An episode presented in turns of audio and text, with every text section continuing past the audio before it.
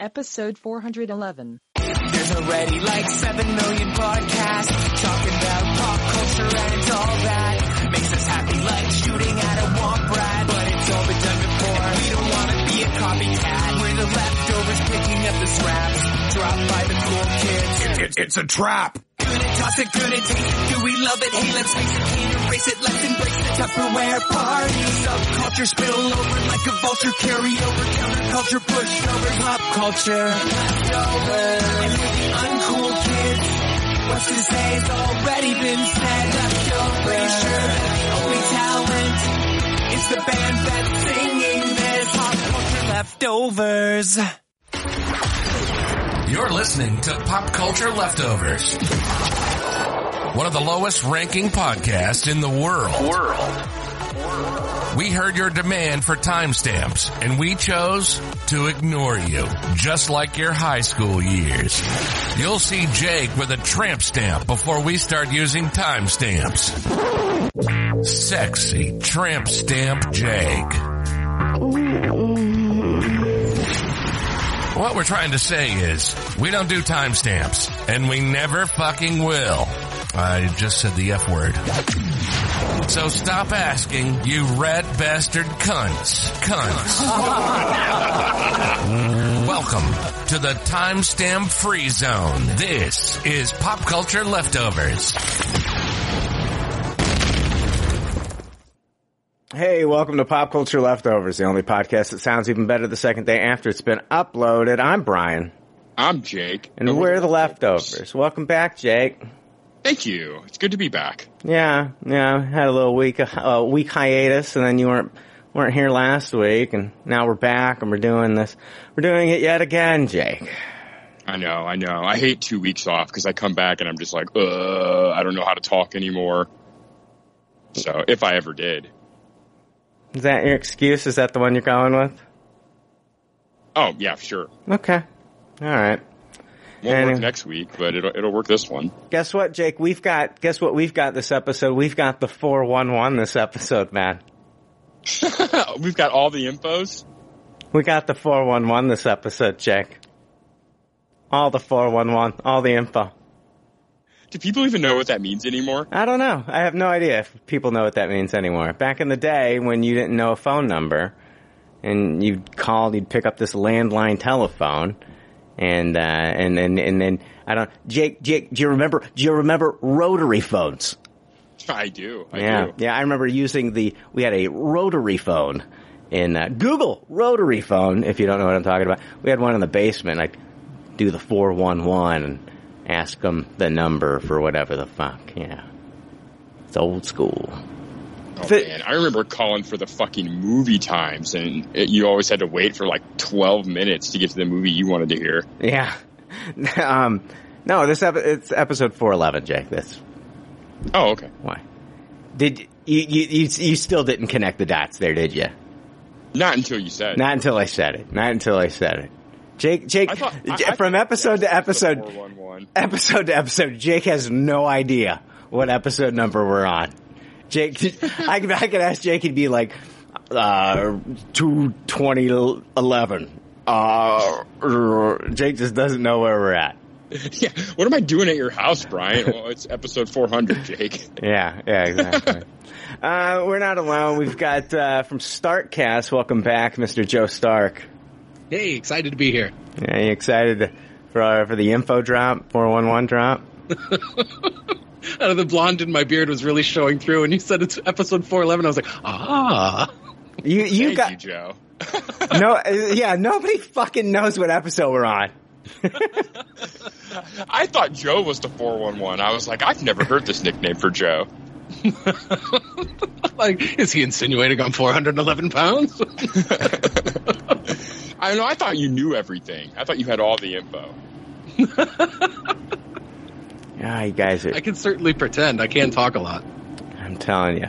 When I bring up 420, Jake is still gonna be lost. He's gonna be, you're gonna be so stoned out of your gourd, you have no idea what the fuck I'm, uh, are we on 411 again? He's going to hear sitar in the background. No shit. Looks like it looks like a fucking later Beatles album over at Jake's place. All right, my week. Jesus Christ, ah, what a week! I'm telling you.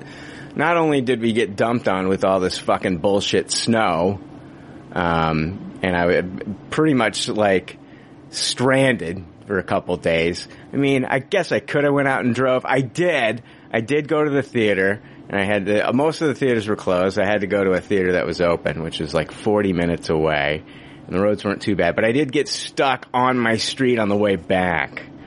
Oh, that's the worst. So close, but so far away. Yeah, but a good Samaritan jumped out of their car and fucking helped shovel me out, so that was awesome. But uh, nice.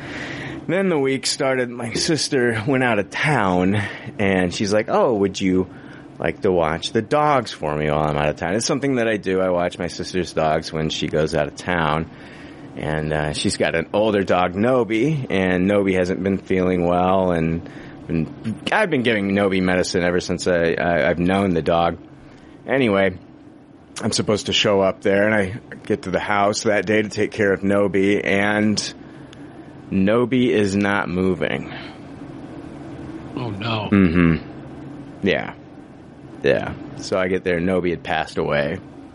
Oh my god! I picked uh I'm so sorry. yeah, sweet dog. I, I had to I had to call my sister like immediately after and tell her that Nobi had passed and and um yeah, it was very sad. Very sweet dog. Dog came from a really um previous owners this little boy and his mother um bought Nobi and when he was a puppy and this little boy loved this dog to death. And then the mom started dating someone who was an alcoholic and didn't care for the dog and um, oh, th- th- I'm sorry, I skipped over a whole thing. The little boy had uh, a terminal.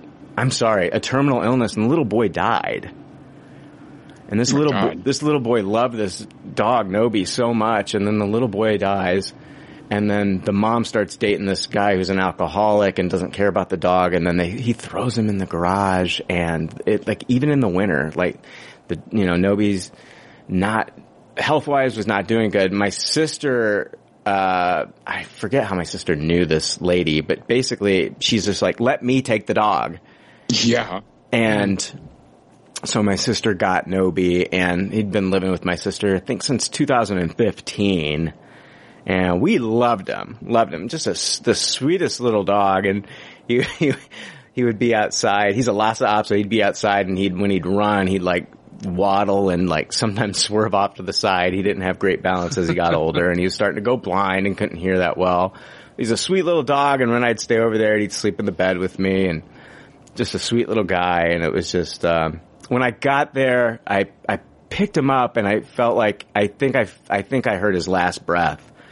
Um, and then I had to, I had to, I had to take him to the vet and it was, uh, it sucks, man. God damn it. That, that, what a shit week it's been. So, um, if I've been a little silent for the past week, it, a lot of it has had to do with, I don't know, being cooped up in the house and then watching a sweet animal that I love pass away. So, yay, how's everybody else's week?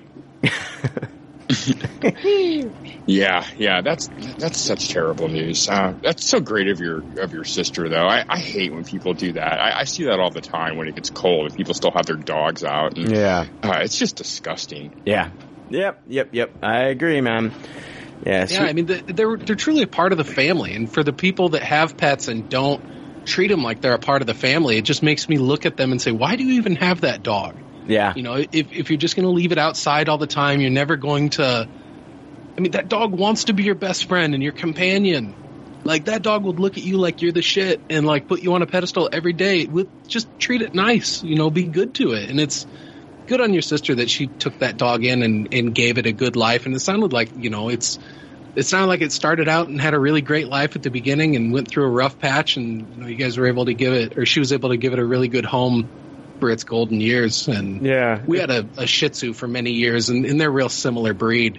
And those dogs just love their owners. You know, they want to sit on your lap, and you know they they they they they care when you're gone, and Yeah, so it's, uh, my heart breaks for you and your sister, man. Yeah, he's a sweet little guy, man. Um, yeah, it's just like uh, that dog that he meant so much to that little boy, and then just to see the mom get involved with this guy who's an alcoholic, and then let that like let him treat the dog that way after that dog was like that. Li- oh God, that little boy loved that dog so much. It's just it was a heartbreaking story, and I'm just so glad that he was able to. You know, and he wouldn't have lived as long as he did if it wasn't for my sister. And you know, I mean, she took him to the vet. He was on like a lot of different pills, but it's stuff that was helping him, and he wanted to be alive. He loved.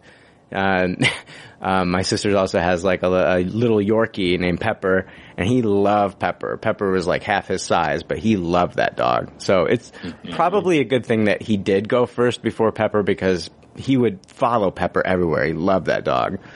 So, yeah, but yeah, I dedicate this episode to Nobi. You're a sweet little guy, and uh, you'll be missed, man. Um, got some winners for uh, last week's contests. Uh, the first contest is for what is this for? Oh yeah. Uh, what were they? Oh, the Addams Family 2 digital and the Borrego digital code. So um, let's uh, go over the winners for the Addams Family digital codes. Joe, if you could write down these names for me, bro. Yeah, you got it, dude. Thank you. I'm sorry. Don't worry about it.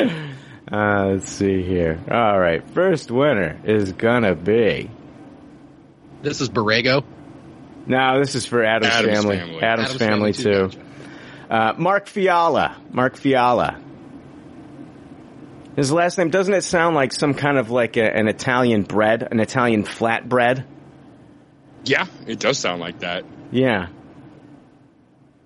Probably it- real flaky, real flaky loaf. I would get like some uh, some goat cheese, goat cheese, uh, uh, feta feta cheese crumbles, feta cheese crumbles, and the Fiala flatbread, please.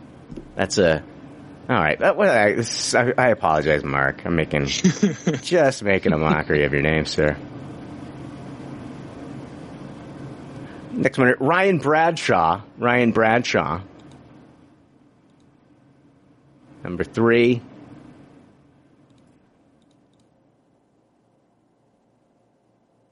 Connor Petrie. Connor Petrie from the uh, CRPRights.com. That Connor Petrie. Number four. Andrew Kane. Andrew Kane. With a K. That sounds, that's badass. That is a badass name. Yeah. Andrew Kane. Break some fucking kneecaps. I want to see. I want to see Andrew Kane fight Geraldo Vega. That doesn't sound like an epic match. Be like Kano versus Vega. Our final winner, Jeremy Hill. Jeremy Hill wins digital copy of Addams. I think it's a digital copy. If it's physical copy, I'll find out, guys. Either way, I'll get your addresses or whatever I need. All right, and the winners for Borrego. Here we go. We're gonna get five winners for digital codes for Borrego. Geraldo Vega, speak of the devil. Wow. Yeah. Let's see here. Number two. Connor Petrie wins again. Chris Hahola wins a copy, digital copy of Borrego. Nicholas Santones. And the final winner for Borrego.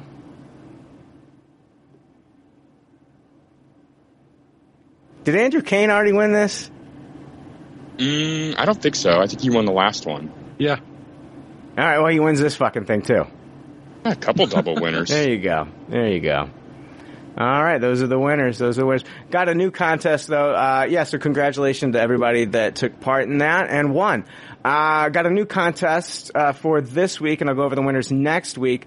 Uh, last time we had Clifford digital codes. Now I've got Clifford physical copies, so Blu-rays for the uh, Clifford the Big Red Dog is the perfect gift for Valentine's Day. When Clifford grows 10 feet tall overnight, he and his friends are chased across the city in his brand new movie adventure that critics are calling 100% fun for the entire family. Own Clifford the Big Red Dog on Blu-ray today and get supersized special features, including deleted scenes, movie making magic, and much more. Available at participating retailers. It's rated PG from Paramount Pictures, and you can get a physical copy, a Blu-ray copy of Clifford the Big Red Dog. All you have to do is I'm going to be sending out a Clifford the Big Red Dog tweet and Facebook post. You have to retweet it or share the post. Send me a screenshot of the, uh, send me a screenshot as proof and send it to the correct email address. I still have people sending me entries to comments. Do not send it there. Any future entries to comments at popcultureleftovers.com will not be, I won't include them. So send them to the new email address, contest at popcultureleftovers.com. Can you hear the words coming out of my mouth? Contest at popcultureleftovers.com. Do not, not, no, do not send them to comments at popcultureleftovers.com. Your entry will be voided. I will say no Clifford for you. Fuck off. I, it's, I, I, it's, it's insane. Every week I still get entries to the old one. I made this new one because I was running out of room in the old email.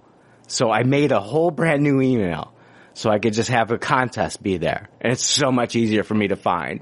It's not cluttered with all the other emails. So send it to contest. Contest. I don't know how to fucking enunciate this enough. Con, contest. I feel like I want to have Shatner get on here and say con, and then me finish it off with test at popcultureleftovers.com. And then title it. Don't title it, um, contest or something else fucking stupid. Title it Clifford the Big Goddamn Red Fucking Dog title it that. Don't title it any of this other bullshit. Please just title it, or just title it Clifford. Just don't, not, just, everybody's gotta do it like their own little way and they're, it's fucking with me. So just, just do it this one way I ask you. Thank you. Oh, don't thank him yet. They'll probably still fuck it up. Well, they're gonna get voided. You're not gonna be entered in the co- fucking contest. You're not gonna, or, or, or pro- probably future contests for that matter. I hold a grudge like no other.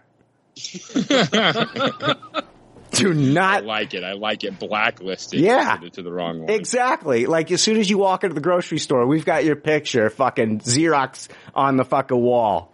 Get the fuck out of here, you fuck. Your checks were bad, motherfucker. And who the fuck still writes checks to a goddamn grocery store? What is I this? say that every day. What is this fucking 1986? Get the fuck out of here. Oh my god, I get so impatient watching people write their fucking checks. I'm like, oh my god. You could have had most of this check filled out before you fucking stepped up here. No, the machine itself can fill out the fucking check. You can just sign your name and give it to me, and we could speed this whole thing up. Yeah, yeah, but then you gotta get Granny with her squiggly fucking handwriting over there. Oh boy. We don't even keep the checks anymore. They, we, we give the checks back. So no matter what, the machine fills out the check. So I don't I'm ever- waiting for nothing. I do not want to be one of those old people that when I write it looks like a fucking seismograph. You know what I, yes. you know what I mean? It's oh yeah, that's sad. Every birthday card from my grandma Liz. Every year it got the text got smaller and shakier. yeah, yeah, Boy. When I get that old, I'm gonna get a fucking stamp. Yeah. No shit. Excellent idea. Yeah. Oh, okay. Uh, see here. All right, Jay. I might, Jake. I might be uh, uh, moving on to a different endeavor. I might be leaving podcast. I think I found my calling. And Oh uh, yeah, what's that? I think I'm. I have started a. Uh, I've started a uh, a porn site, and uh, it's it's basically it's it's guys jerking off, and uh, when when when when they come, I play the two and a half men uh, men sound clip. I don't even know what that sound clip is. Hold on, let me play it. Here we play it. Here's the, here's the video. I'm playing the video on my end. Guy's jerking off, jerking off. He's getting ready to come, Jake. He's getting ready to come. And he's coming. all right, so the guy, so that's what you, that's all the, all the videos are just that. It's just that. And so, uh, what I've really been working on, I'm really proud of this, is, uh, the latest video I have. It's a, uh, uh, it's a Bukkake video. Here we go.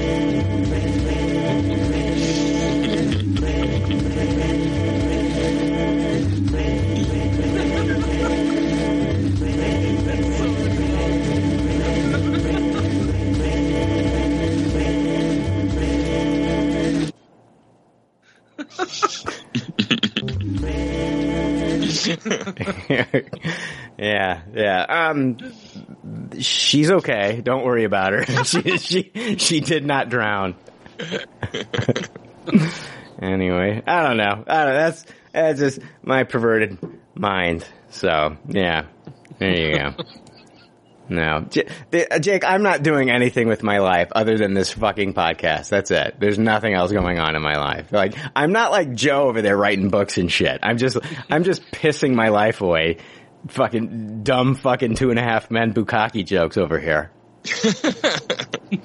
I think the juice is worth the squeeze. I suppose. Well, it was for those gentlemen. Was, that was a great pun. it was definitely worth it for those guys.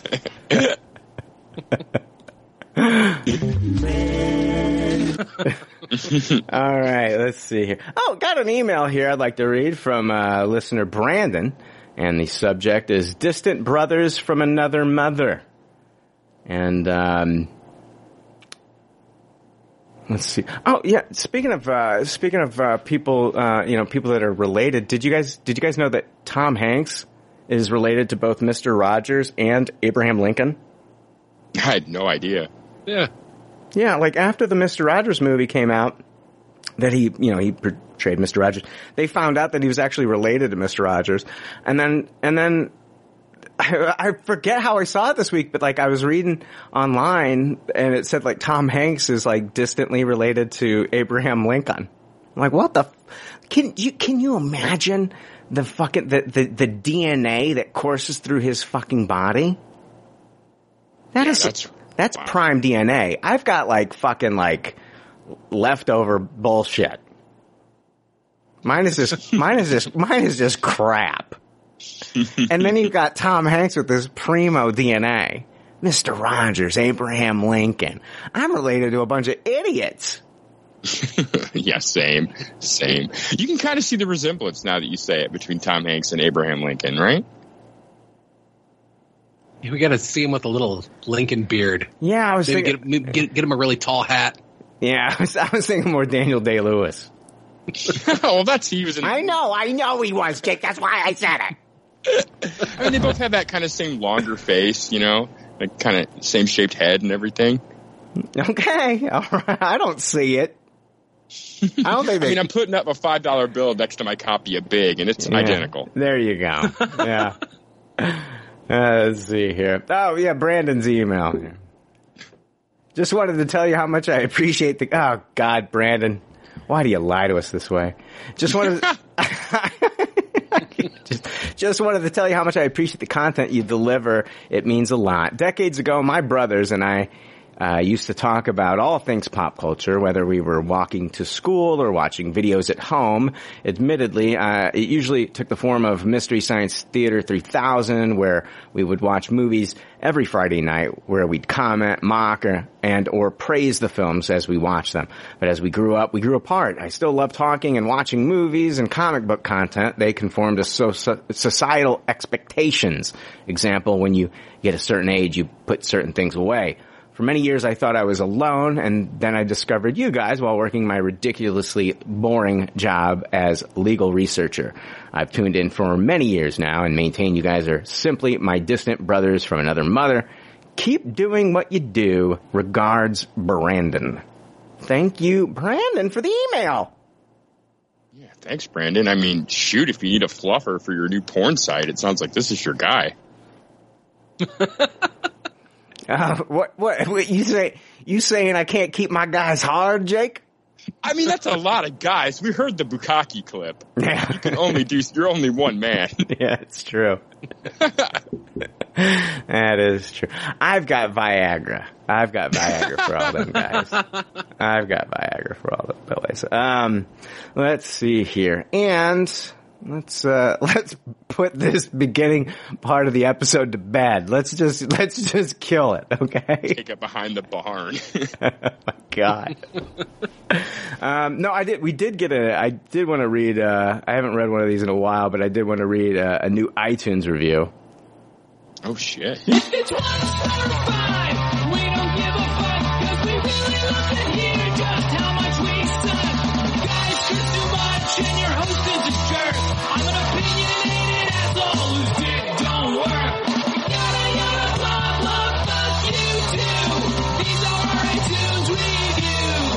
Oh my god. Uh, this one comes from uh, Date Integrity. Date Integrity. And it says, thanks, Brian and Jake. It's a five star. And it says, been listening for about four years now. My favorite podcast. You have no idea how much you two have been there for me. Five hours a week traveling, going to work, even grocery shopping is better because of you. Just want to say thanks officially with my iPhone. And that comes from Date Integrity. I don't know Better why. late than never. Don't know why I say his name like that, Jake. Date integrity. I know, like trying out for Yellowstone or some shit here. yeah, yeah, yeah. Oh my God, Sam Sam Elliott is doing this Illinois Blue Cross Blue Shield commercial over here, and it's, it's just like the people of Illinois, Blue Cross and Blue Shield. People of Illinois, you blue collar and blah blah blah, and corn and country and fields and hardworking people of Illinois, Blue Cross. It's just like, oh my god! It doesn't matter what he says. He just, it just, he just makes everything sound so sexy. That Silver Fox. Oh yeah. I just, Love yeah. Sam Elliott. Yeah, he's like, well, he's talking, you're talking about health insurance, and I want to fuck you, old man. hope you have, I hope you have that anus insured, you son of a fuck. I'm gonna get over here, you silver fox fuck. Oh my god! Oh my god! Here we go! Here we go! Yeah, there we go. Oh man, sexy Sam Elliott. No, I've been watching. I've been watching the the Bulls uh, on a streaming app, and uh, they always cut away and they they show the same fucking commercials all the time. They're still showing Christmas commercials on it. Yeah, it's like for for a car, they keep talking about the holidays, and then there's this T-Mobile holiday ad that they keep playing. It's like, dude, we're like, it's like it's fucking February, guys. Like, It's so outdated. can I get some Black History Month shit? Let's get, let's get current. Come on. What's going on? It's mm. ridiculous. Oh man. Yeah, man. They should, it's, it's fucking Black History Month. They should have like JB Smoove do that fucking Blue Cross Blue Shield commercial, man. That would be amazing. That would be awesome. oh my god. Let's see here. What are we doing?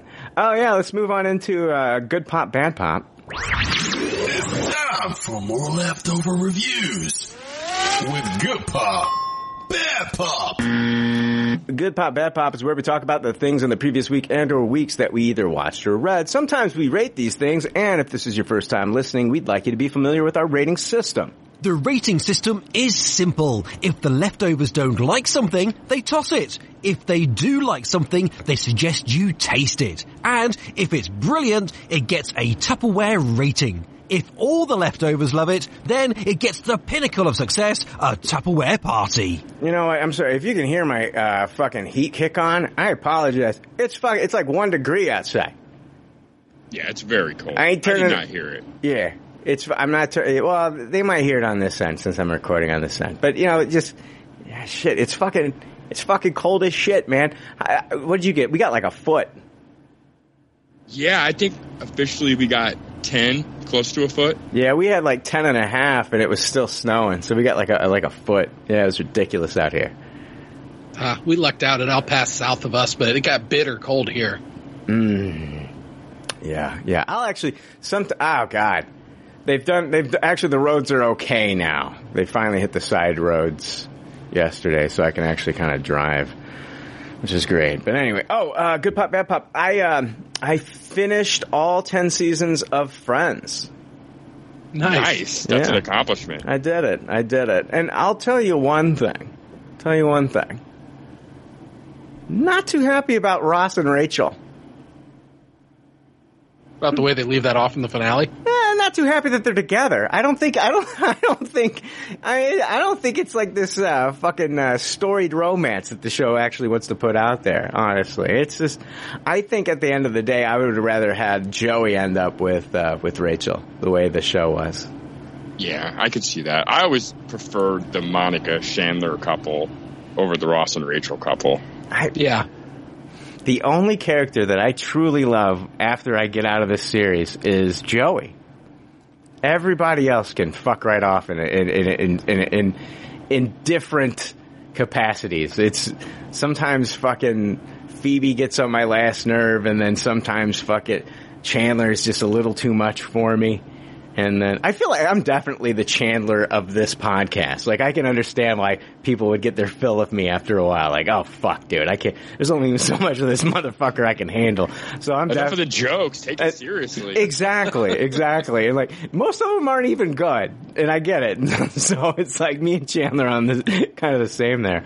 Um, but uh, yeah, Monica drives me crazy. I love Joey though, and then just Ross is just such a fucking entitled little baby.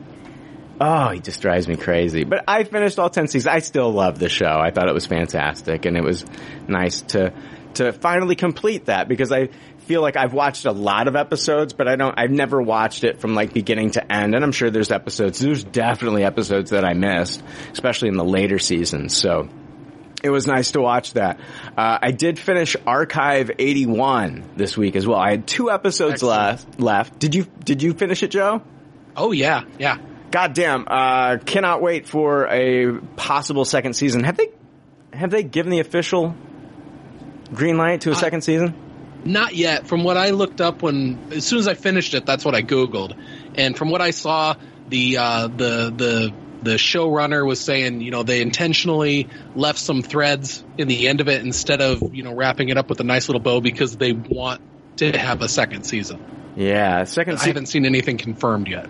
Yeah, I ugh, absolute Tupperware of a fucking show, man. I and I'm not saying it fills the gap of the OA for me, but it does. It does feel a little bit like the OA in certain aspects of the show. Ah, very cool. The OA is one of those ones that I, I kind of slept on originally. Yeah. Um, but hearing that you compare it to that, it kind of makes me want to go back and check it out. A little bit. There's, there's, a, I mean, there's, it does have major differences, but there's, there's one big kind of similarity, and I don't want to bring it up now because it would spoil Archive 81 and for anybody. But man, I fucking Archive 81, absolute Tupperware. Um, highly recommend watching that show. Uh, and then I finished uh, Too Hot to Handle season three. Uh, Jake, did you start that? I have not started it yet. Get on it. Jesus Christ, it's great. it's so good. Yeah, that's always a fun binge. I, I've watched the first two seasons. One of these days, it'll just be me laying on the couch watching episode after episode of that. Yeah, yeah, yeah, yeah. Uh, Boba Fett, uh, the book of Boba Fett, uh, was it episode six dropped? And, um, Correct. Yeah, let's jump into some spoilers. If you haven't watched, uh, the latest, uh, episode of the book of Boba Fett, this is your spoiler warning. This is a pop culture leftovers spoiler warning. Today's forecast calls for spoilers straight in your dick hole. You have been warned, spoiler pussies.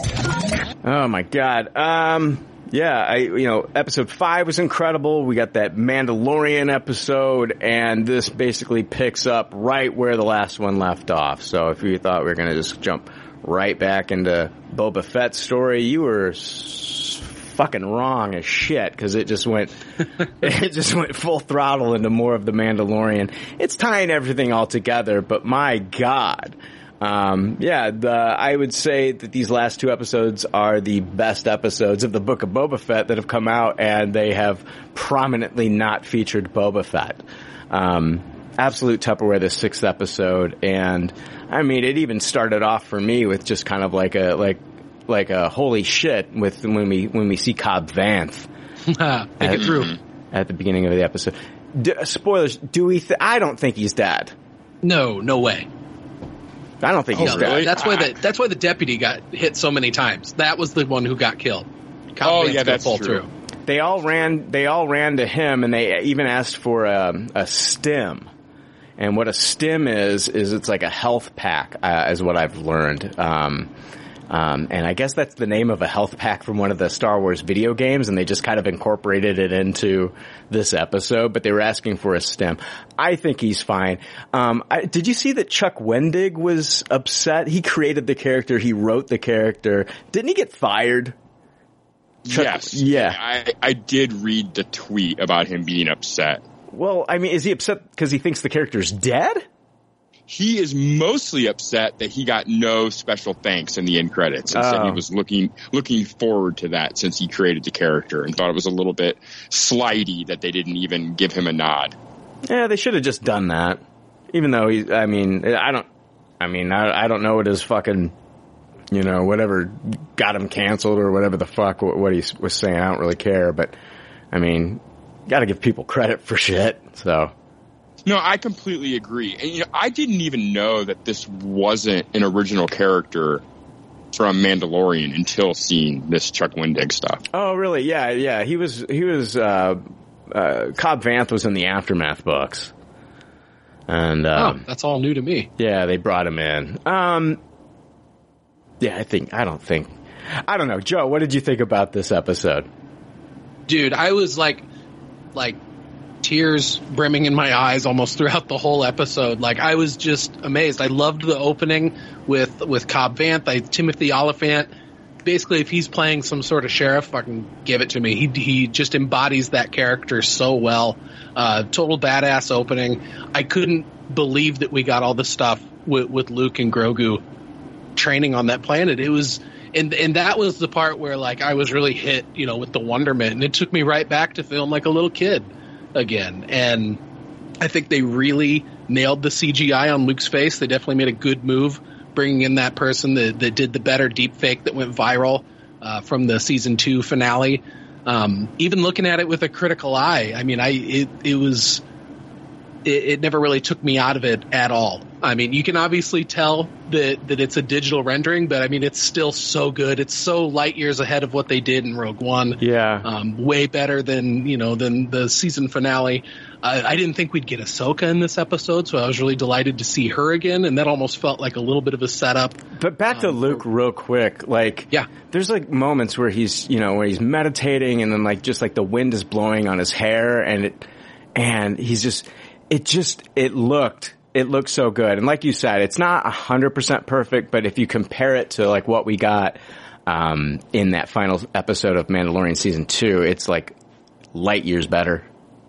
Yeah, I mean, this episode just gave us so much stuff that like I was hoping and wanting to see, and then to actually get it, and then to get so much more. Like it, it just really, really blew me away. And yeah, there were some member berry stuff in it with the training, but but I still appreciate it. And I liked it. Um, there was almost a little bit of like a, a like a kung fu film type stuff with them, you know, training in the bamboo forest and with him running up the, you know, the bamboo stalk and everything, and the the decision that he puts to him at the end, like I I Well, that's, that that's that straight was- out of, that's straight out of Lone Wolf and Cub. Absolutely. I mean, and and that is that's totally one of those things that you see in in yeah in like Lone Wolf and Cub. Well, Cub. in Lone Wolf and Cub, the the the child is presented, I believe, with a ball or like I think it's like a ball or a sword. Like one is like you'll continue to be a kid if you choose that, and then uh, the next is like you're going into the life of the samurai. You know, so I mean, it's basically you know there, we've had a lot of comparisons of the first season of The Mandalorian with Lone Wolf and Cub, and then here they're doing it again, even with this training with Luke. Yeah. Uh, what do you, what do you guys think of of kind of the discourse that has followed this episode with Luke being so staunch, holding on to these Jedi ideals, you know, with attachment and stuff like that? When you can effectively argue that all the good things that happened with Luke happened because he embraced his attachment. I think he he knows that. I, I feel like when he's giving Grogu the decision in his own mind, he, he knows what he chose, and I, I think he expects Grogu to choose the same thing. Yeah, so you think that? I mean, it, it feels like. But are they're you are, this up? are you saying go. Joe like why why is Luke still you know preaching this old religion as opposed to you know changing it up a bit the way of the Jedi? I mean, kind of in a way. I mean, it just seems odd that that he would put him to this. Like, if there's any critique I would have on this episode, and this is minor, like I'm I'm pulling at threads to even find this critique, but it is something that I saw echoed online, so I know other people felt it as well. Is that so much of Luke's stuff? Like he, it feels like he trains in an Empire with Yoda for such a brief time before his attachment pulls him away. Yeah. And granted, bad shit happens. He loses his hand, but you know, in, in the end, they prevail. And then with his attachment in Return of the Jedi that he feels for his father, effectively that attachment then sees through Vader, you know, supposedly kills Palpatine. All that happened because Luke didn't let go of his attachment and didn't choose this Jedi way to forego these attachments and, and try and, and so it seems like he's embracing this this, you know, ideology right now that wasn't necessarily the path that he walked. But, you know, if he's got these books now and these, maybe these sac- sacred texts and stuff that are telling him this is the way, he's almost embracing something that wasn't truly the path he walked. And I thought that was kind of interesting, but it also goes right in line with the Luke that we're going to see in The Last Jedi, you know, down the road. Yeah. Yeah, I, that, that's kind of what I was saying. I'm not 100% convinced that Luke is embracing that stuff. And that's what he's laying down. But I, I think we may see different feelings he has once Grogu makes his choice. But can you be a Jedi Master and, and have those attachments though? You know, it's it's it's one of those things that we're that I'm interested to see. Like, in order to be a true Jedi Master, can he can he can he bend can he bend the Jedi rules? I mean, it, it always felt like it was like it always felt to me like you know there was this time where all, we were all talking about gray Jedi's and shit like that, and they've come out and said that's there's no such thing as a gray Jedi. It's either light side or the dark side. There's no gray. There is no gray, and I mean they've they- they've made arguments that you know Luke uh, you know saying that, that that's the way Lucas intended it. So I just don't know if I don't know. I it'll be interesting. I, I, I do I do hope that we get a lot more Luke going forward. I, I would not be opposed to getting a Luke series, to be quite honest with you.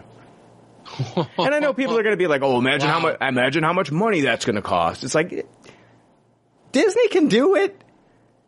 Imagine how much it would make. Yes. Are you shitting me? If they're able to actually do like a Luke Skywalker series that basically picks up right here, could you imagine that? Him just jetting around the galaxy looking for force sensitive people and getting in adventures and shit along the way? I do. I do think then- we. I do think we need a lot. I, well, here's the thing. I do think we need a lot of that. We need to see what Luke has been doing during this time. I, that's, that's what I love about this series. We're, we're getting to see like what Luke is doing, you know, post Return of the Jedi, and now with Cad Bane showing up.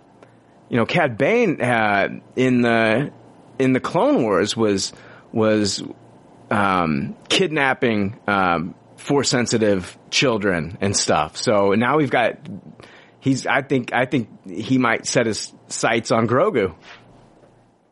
Agreed. Oh, wow. I hadn't even considered that. That would be incredible. And sidebar, how excellent did Cad Bane look in live action? I thought he looked awesome. So yeah. good. Yeah, he looked really teeth. good. Dude, I've the seen pointed teeth look so good. about- oh, sorry, dude. Uh, I've seen a lot of people complain about his color. I saw one guy even go as far to, you know, claim to have fixed it, but I I really didn't notice any issue with it whatsoever. And after seeing the side by side of the original and the so-called fixed version, I, I don't have any complaints. I, I don't think it was much better, if at all.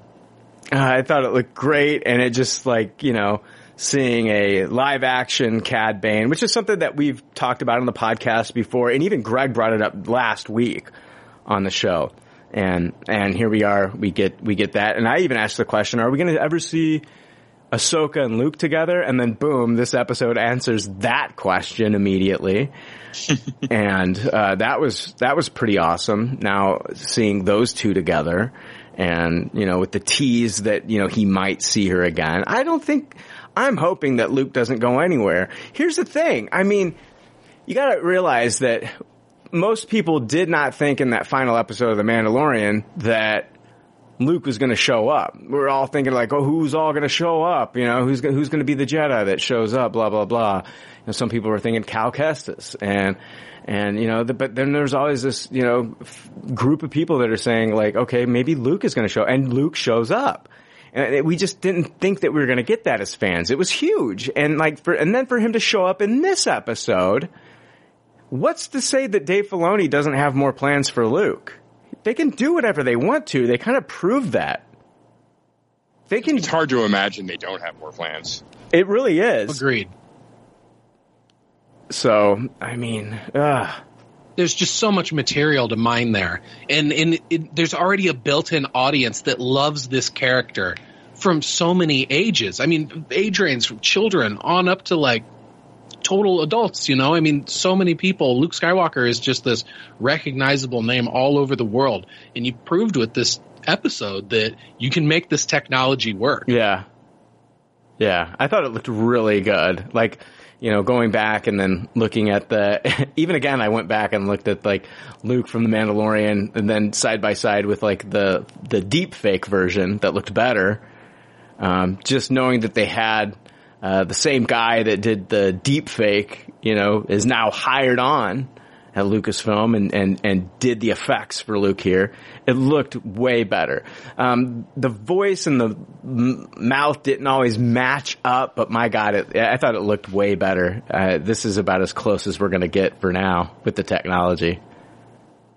I really liked the scene also where Luke said that it feels less like he's training him and more like Grogu is just remembering stuff. Mm-hmm. It, it really feels like a setup for Grogu to choose, you know, that Beskar chainmail shirt, go back to Din Djarin, and still be able to get like because so far we've seen him learn enough skills to where now he's not that helpless child that he was in the first two episodes.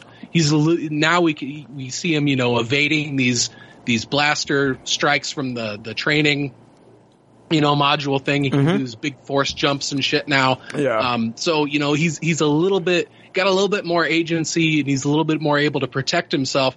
And if he's also able to like have these memories kind of unlock, he'll still be able to develop as a character. Um, I'd still really like to see a, a point where Luke gives uh, Din Djarin some lightsaber uh, Yes. tips. I agree. Teaches him to, to work with the dark blade and not against it. I said that last week. I was like, you know, I hope that we get to see him working with Luke, some lightsaber training there. Um, because did you see the meme that came out where, you know, the, it was the, the armorer and she was talking about how he can't use the Beskar spear and then, And then the hammer. and then immediately starts to hit him with a Beskar hammer. yeah, yeah, that was a funny meme. Come on. um, uh, I there's a couple theories that I did want to talk about. Um, oh, the planet that they're on. Did you guys see the name for the planet? I did not. It's called Elphrona. So that's where Luke had like those mechanical ants start building that um, the the the new Jedi training um, temples is on that planet of Elphrona, which was we did get a shot of that in I think it was um, Last Jedi. Yeah. was it the Last Jedi? I mean, it was a. I, I, it might have been one of the. Well, I, we probably seen it then before because um, the Force Awakens gave us some flashbacks too of like the school on fire as well, and so we probably saw it in multiple movies during those flashbacks where everything's on fire, and uh, then even in a comic book, then it was featured in a comic book as well, um, and then so that planet is called Elphrona there's another here's the theory I want to talk about. Grogu gets his memory restored uh, by Luke in this one. So a lot of what Grogu has learned now, it's it's just stuff he's remembering that he's already, already been trained on. but we see the clone troopers killing the Jedi around him, and the rumor is like, well, you know, who saved Grogu? Yeah. And I remember in the past we brought up a theory of well we never in, we never really liked the way that Mace Windu died. Could it have been Mace Windu that showed up here? I mean, and saved him? Mace Windu fell and we've seen force users, you know, fall from, you know, things before and like make it out alive and could he have fallen and not died and, and then and then found his way to to Grogu and saved Grogu? And then I, then I would love that. and then Mace Windu is the one that force wipes his memory. Maybe because the trauma was too great or maybe he, you know, I don't know. He, there was nobody else to train him, so he just wiped his wiped his mind. Yeah, yeah, what, or was what it good are the- those memories going to be for him at that point? Yeah, or, or was it just such a traumatic event that you know his mind just blocked that all off as like a defense mechanism? Yeah, that's Like true. repressed memories, basically. Yeah, yeah. It just for me, it was just like the force was able to pull him out. So maybe, the, but maybe the force shut him down too. I don't know. Just a thought. Um, but yeah, it could have been Mace Windu. Some people are saying maybe it was Cal Kestis again. Um, it's not, uh, not definitely not Ahsoka. So we know Ahsoka first met him. Um, we saw when she first met him. So we'll find out. I, I'm just. uh, So who, okay, at the end of the day, what's he going to choose? Is he going to choose the armor? Or is he going to choose the lightsaber? The armor. Yeah, the armor.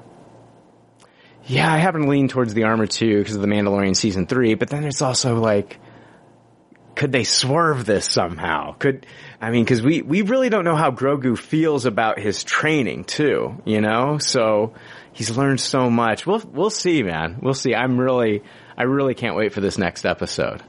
It's only one I more I feel episode. like he's going to make that same choice that Luke made. You know, he's going to go with friends and family. hmm It really felt that way to me. And and if that is the case, it's really smart that they worked him in in this episode of Book of Boba Fett because then they're not just immediately undoing, you know, that emotional parting that they did at at the end of season 2 to then only have in the first episode of season 3 they're reunited. At least now we've seen kind of some behind the scenes stuff of that that time that passed while they were away from each other. Yeah. Yeah. Yeah, I loved it. This episode was an uh, an absolute Tupperware. Cad Bane was awesome, and um, yeah, I do not think Cobb Vanth is dead. Yeah, 100%.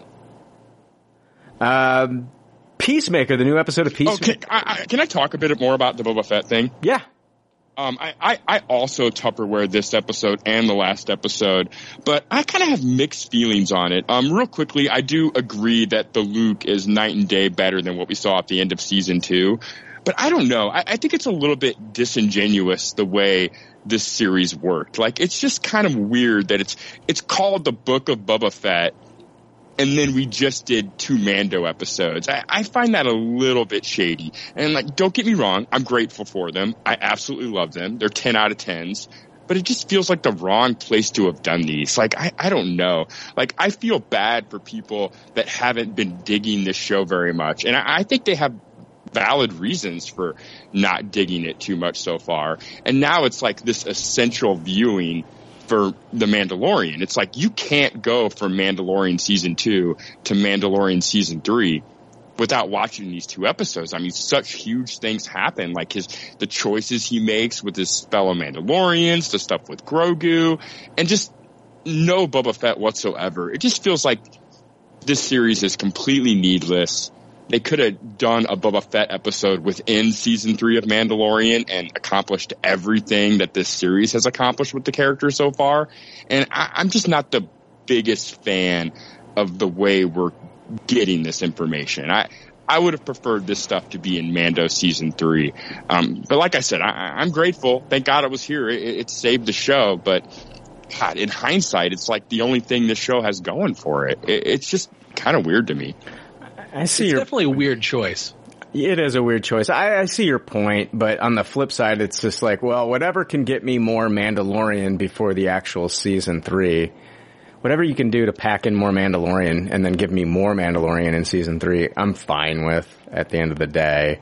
Um, I do. no, I think it's. I- I, I think it is kind of slight on fans though that were, first off, fans that were wanting to get just a Boba Fett series, and then it turned into something else, and then it just like, for me, I, I kind of compared it last week to what what DC does with a lot of their animated movies. They're like, okay, well, nobody knows about this team or this group, so let's throw Batman in there with them.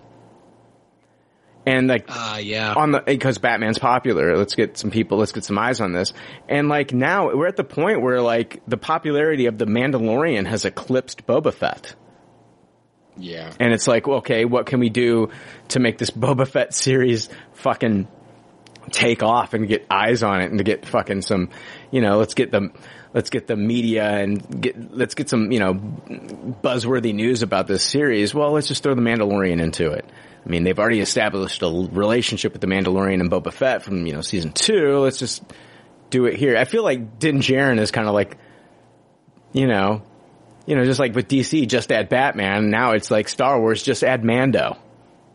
Yeah, it, it just felt like such an episode of Mando though. Like at least in the DC movies, Batman joins the team. Like the other characters get to still be part of their movie, even though Batman's there. It's like we just swept Boba Fett under the fucking rug and watched an episode of Mando in a show that's called The Book of Boba Fett. Like it, that name just kills me. It's like here's this history of this character, and there's literally zero history of that character for two episodes. Now. At the end of the day, I don't. It's insane. I don't care what's going on with Boba Fett.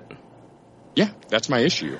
I yeah. Well, I mean, so whatever they can do to fucking save this series and make me care about it again, and if that is going back to the fucking Mandalorian well and bringing Go Grogu and Luke into this fucking thing and Tisa Ahsoka, well, whatever, fine. Because like I was not, I did not care about. Um, I enjoyed the first two episodes, but episodes three and four, and then like the whole explanation of like, you know, I'm a crim, I'm a, I'm a crime lord, and I'm gonna, but He's not doing shit. my, but my criminal, my, I want to make it a safer workplace for, for, oh boy. for other Yeah. bounty hunters. I was just like, this is the dumbest fucking thing. I don't care about this. I don't care about this story. I don't care about this arc of this character's story. So, yeah. It felt like Boba Fett got canceled effectively. like Mando season three started. Like when I do a Mando rewatch, I'm not watching those first four episodes of Boba Fett ever the fuck again. Yeah. Yeah, it's true. See, I think the only one that I really hated was episode three, but I didn't completely hate it because there was some redeemable stuff in it. But I think the bad stuff in episode three was so cringeworthy that I, I really don't ever want to see that again. Uh, I, I think they could have made this a lot clearer had instead of just having the fir- calling it, you know, Book of Boba Fett, they should have just called this Mandalorian season three and then just written scenes in for for Din Djarin in those first four episodes. Or just cut the shit out of that Boba Fett story. Well, yeah, cut a lot of it out happened. and then stretch it out for the rest of the season.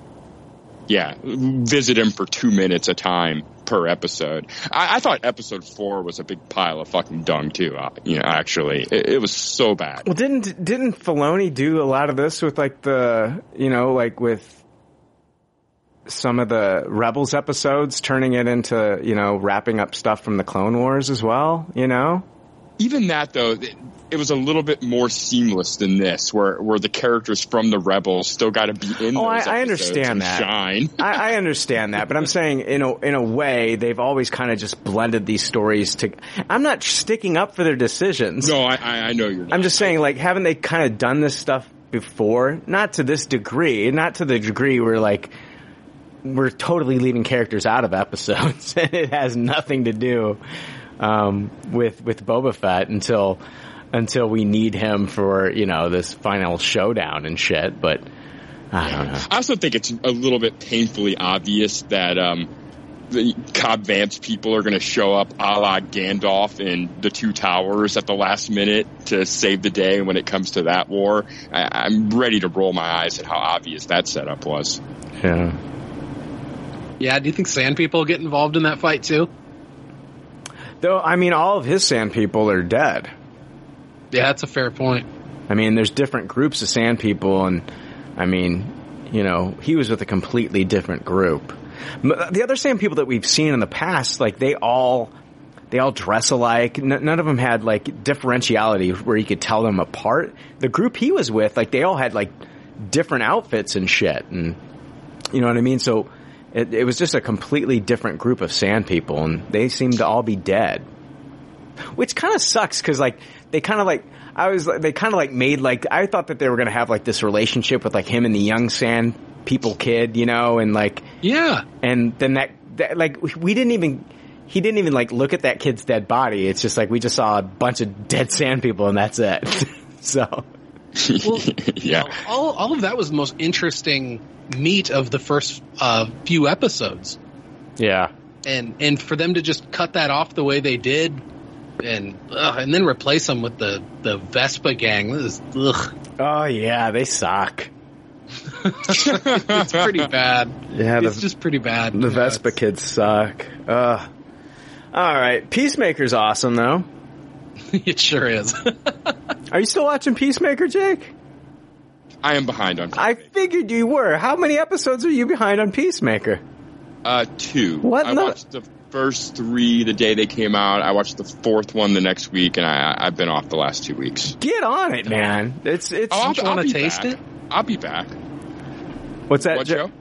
Don't you want to taste it? oh, I, I do want to taste it. I- you know what? I after watching three episodes back to back to back, and then going a week and getting only one episode, I was kind of like, I'm going to sit on this. I, I really enjoyed getting to see multiple episodes at once. Oh man, they just like I don't know, like the la- the, the episodes just leave me like wanting more, and you know, um, I I didn't get around to watching the fifth episode until much later because of stuff with PCL and then the just a lot of stuff going on. But once I did, um, the day that fucking episode six came out, I was watching that, and uh, the way that that episode, the way that episode five ended, and then the way that this next episode picked up, and the way it ended, I just can't wait for the next episode. I am just. How many episodes do we have left of Peacemaker? Just two. Two. Yeah. Yeah. So yeah, get back on Peacemaker. Get get on, get back on it, Jake, so we can talk about it next week. Yeah, my apologies. I, didn't realize that was going to be like like a weekly thing. It just doesn't seem like it has the buzz of uh, Boba Fett, especially with these last two weeks. It's, it has more buzz in my. I think Peacemakers right now is like one of the biggest shows going on. It's it's HBO Max's. Um, they've said that like it's it's beat out all of their other shows. Like this is their top show, and I think it's beat out of. I, I know we can't compare it to like other streaming services and what they're doing, but it is one of the highest uh, critically uh, rated shows right now. Um, buzz on Peacemaker is huge, Jake. Okay. I just, it's not one of those things where I feel like I'm having to like dodge tripwire to avoid spoilers about it. You know? No, that that's fair, but my point is, it's it's it's must watch. T- it's really good. That's my Uh, yeah, point. yeah, I mean, you don't, you don't have to convince me to watch this show. I, I'm, I will be back. I will watch the finale, you know, within a day of the finale airing. I, ju- I just felt like it was an okay show to pause a week or two. Okay, fair.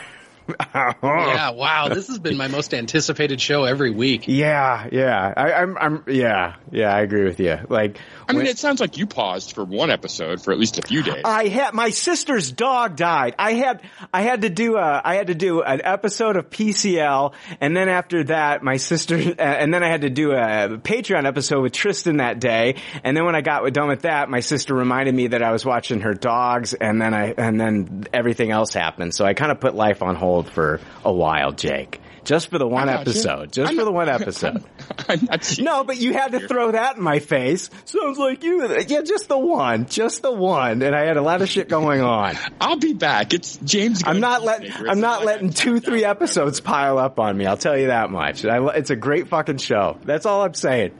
I'm not gonna, I'm not trying to I mean, shame I, you. And, I on purpose let these episodes pile up. that's fine. That's okay. All right. Uh, people are gonna let episodes of PCL pile up because this fucking episode's garbage. I can tell you that much.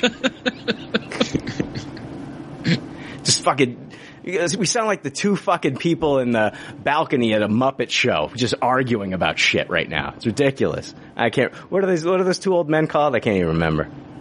Um, oh God, Walter and Standorf. Yeah, something like that. Waldorf. Waldorf. Okay, yeah, yeah, there you go. Waldorf and fuck nuts. I don't know. Jesus Christ.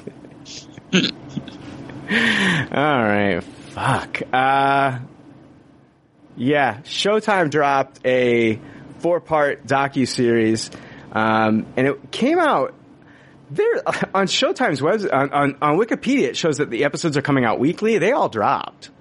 So I don't know what the hell they were, unless yeah, unless because I think they said that the last episode came out on February 20th, but I've all the episodes watched I, I have dropped and I've I've watched them all. But it was a docu series called "We Need to Talk About Cosby." So I thought, what would be more fitting than three white guys talking about this documentary? So.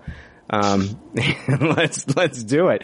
We need to talk about Cosby examines the human impact of the comics rise and fall, the new Showtime documentary series. We need to talk about Cosby uh, examines the comics rise and fall amid allegations of sexual assault. So yeah, it's uh, directed and produced by comedian uh, Kamau Bell. Kamau Bell, which his name sounds like that Saturday Night Live sketch. More Kamau Bell. I need more Kamau Bell. Um, but yeah, this is it's a four part series and it chronicles like the career of of Bill Cosby. It talks about you know his start, but then like they'll also like they'll talk about all this and then like by, by the end of certain episodes they'll have interviews with women that were sexually assaulted by Bill Cosby. And then like the next episode we'll get into something different, but then it's also, we've got more stories from more women coming out. And I, oh man, I think I needed to see this because I've kind of always been like, oh, I can separate the art from the artist. I've always been, I've always kind of seen myself as like one of those guys that I can separate, you know, the art from the artist. And I even said that about Bill Cosby, but I haven't been able to go back and watch really much Cosby stuff. Eh, This fucking cemented for me that I can't watch anything Bill Cosby ever again. Um, I watched all four episodes. Joe, I know you watched three. Jake, did Yeah, you dude. watch? Did you watch any? I watched. I watched the first two. Okay, I watched all four. Okay, Joe, um, yeah, tell me about your experience with. We need to talk about Cosby. Yeah, I had a really similar experience to you. Um, uh, I, I, for for several years now, I've been meaning to go back and revisit Cosby himself because I haven't seen it since I was a kid. But you know, I just for whatever reason haven't. And yeah, after watching this, I no, I'm not going to. Uh, this is the first three episodes of this so far have been very, very powerful, very illuminating, and you know, it's this this show has got a very great, very smart title.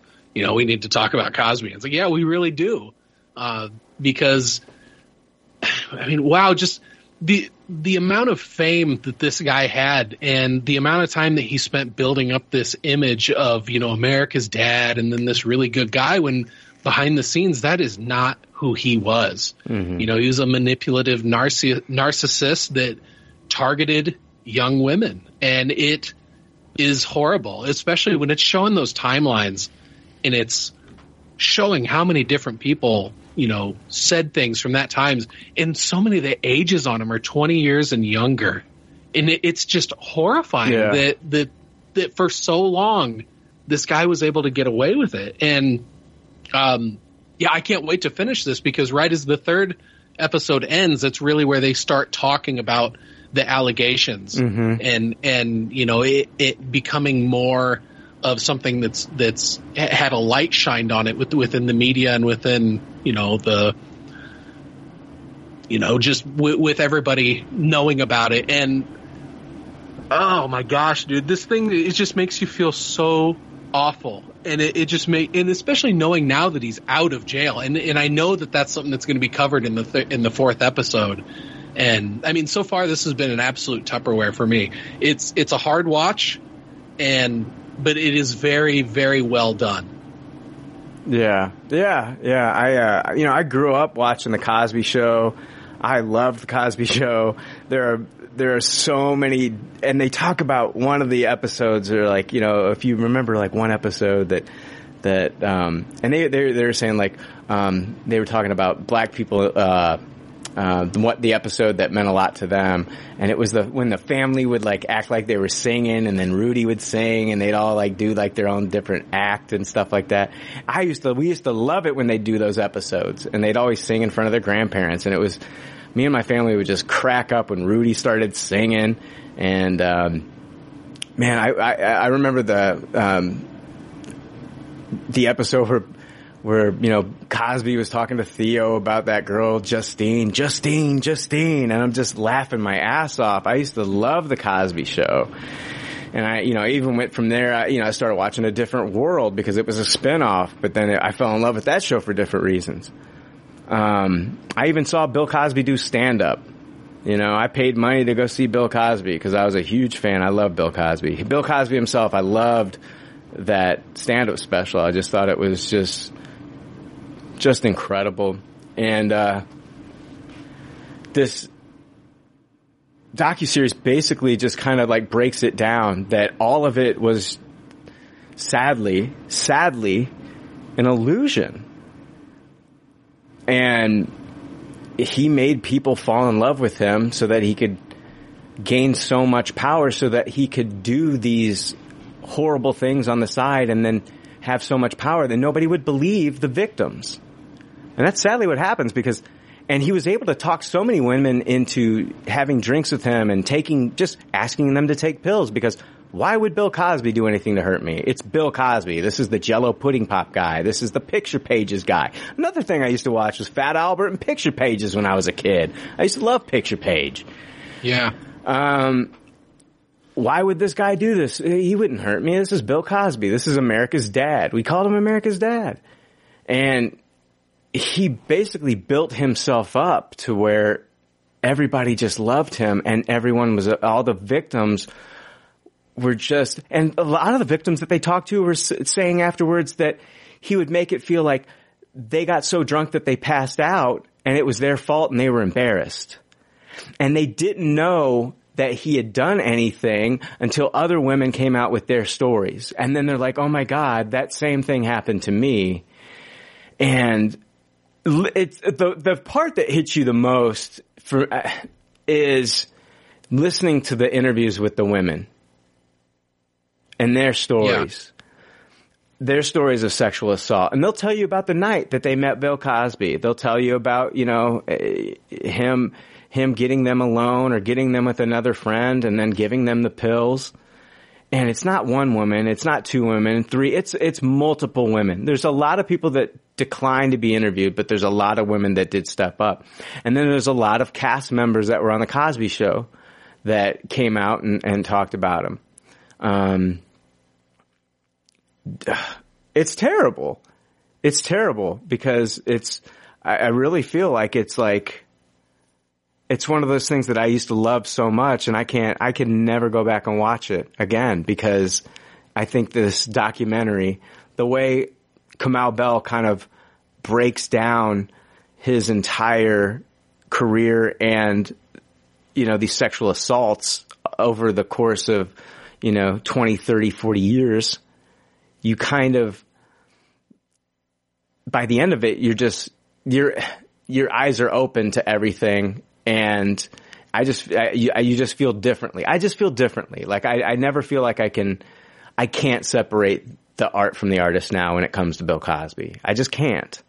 I just feel like I know too much about the, the pain and suffering and that these women have went through and just the wool he pulled over everybody's eyes. And like he was doing some amazing stuff though for like on the side he was like he was doing all this amazing stuff like um black stunt performers the way that he opened the door for them they used to just black, there there were no black stunt performers back in the day. It was it was basically just they would take white people and then paint them with black paint. And they said not not brown paint, no, just black paint, and have them do stunts. That's how disrespectful Hollywood was at the time, and and and Bill Cosby came in there and changed all that. I mean, this could have been like a story. Like I wish it would have been a story of like, oh my god, look what this guy did.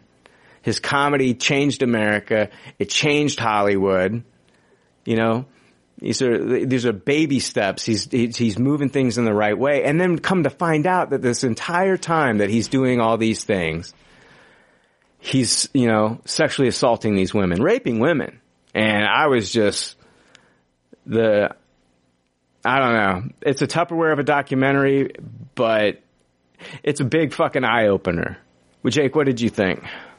Yeah, I, I'm right there in sync with you guys. Basically, like, oh man, like he was so influential to so many people. Like even the the filmmaker who made this film himself wouldn't be who he was without the doors that Bill Cosby opened for him. So, man, I just feel so much sorrow for like, you know, opening your eyes and finding out all this stuff and having to, you know, separate the art from the artist, whether or not you can or can't. Um, I'm someone who has a harder time separating the art from the artist. So I've always kind of known I could not go back and watch any of this Bill Cosby stuff. And I, I found this to be a really hard watch personally. I, I was just appalled and disgusted throughout the two episodes I watched. I think it's made very well.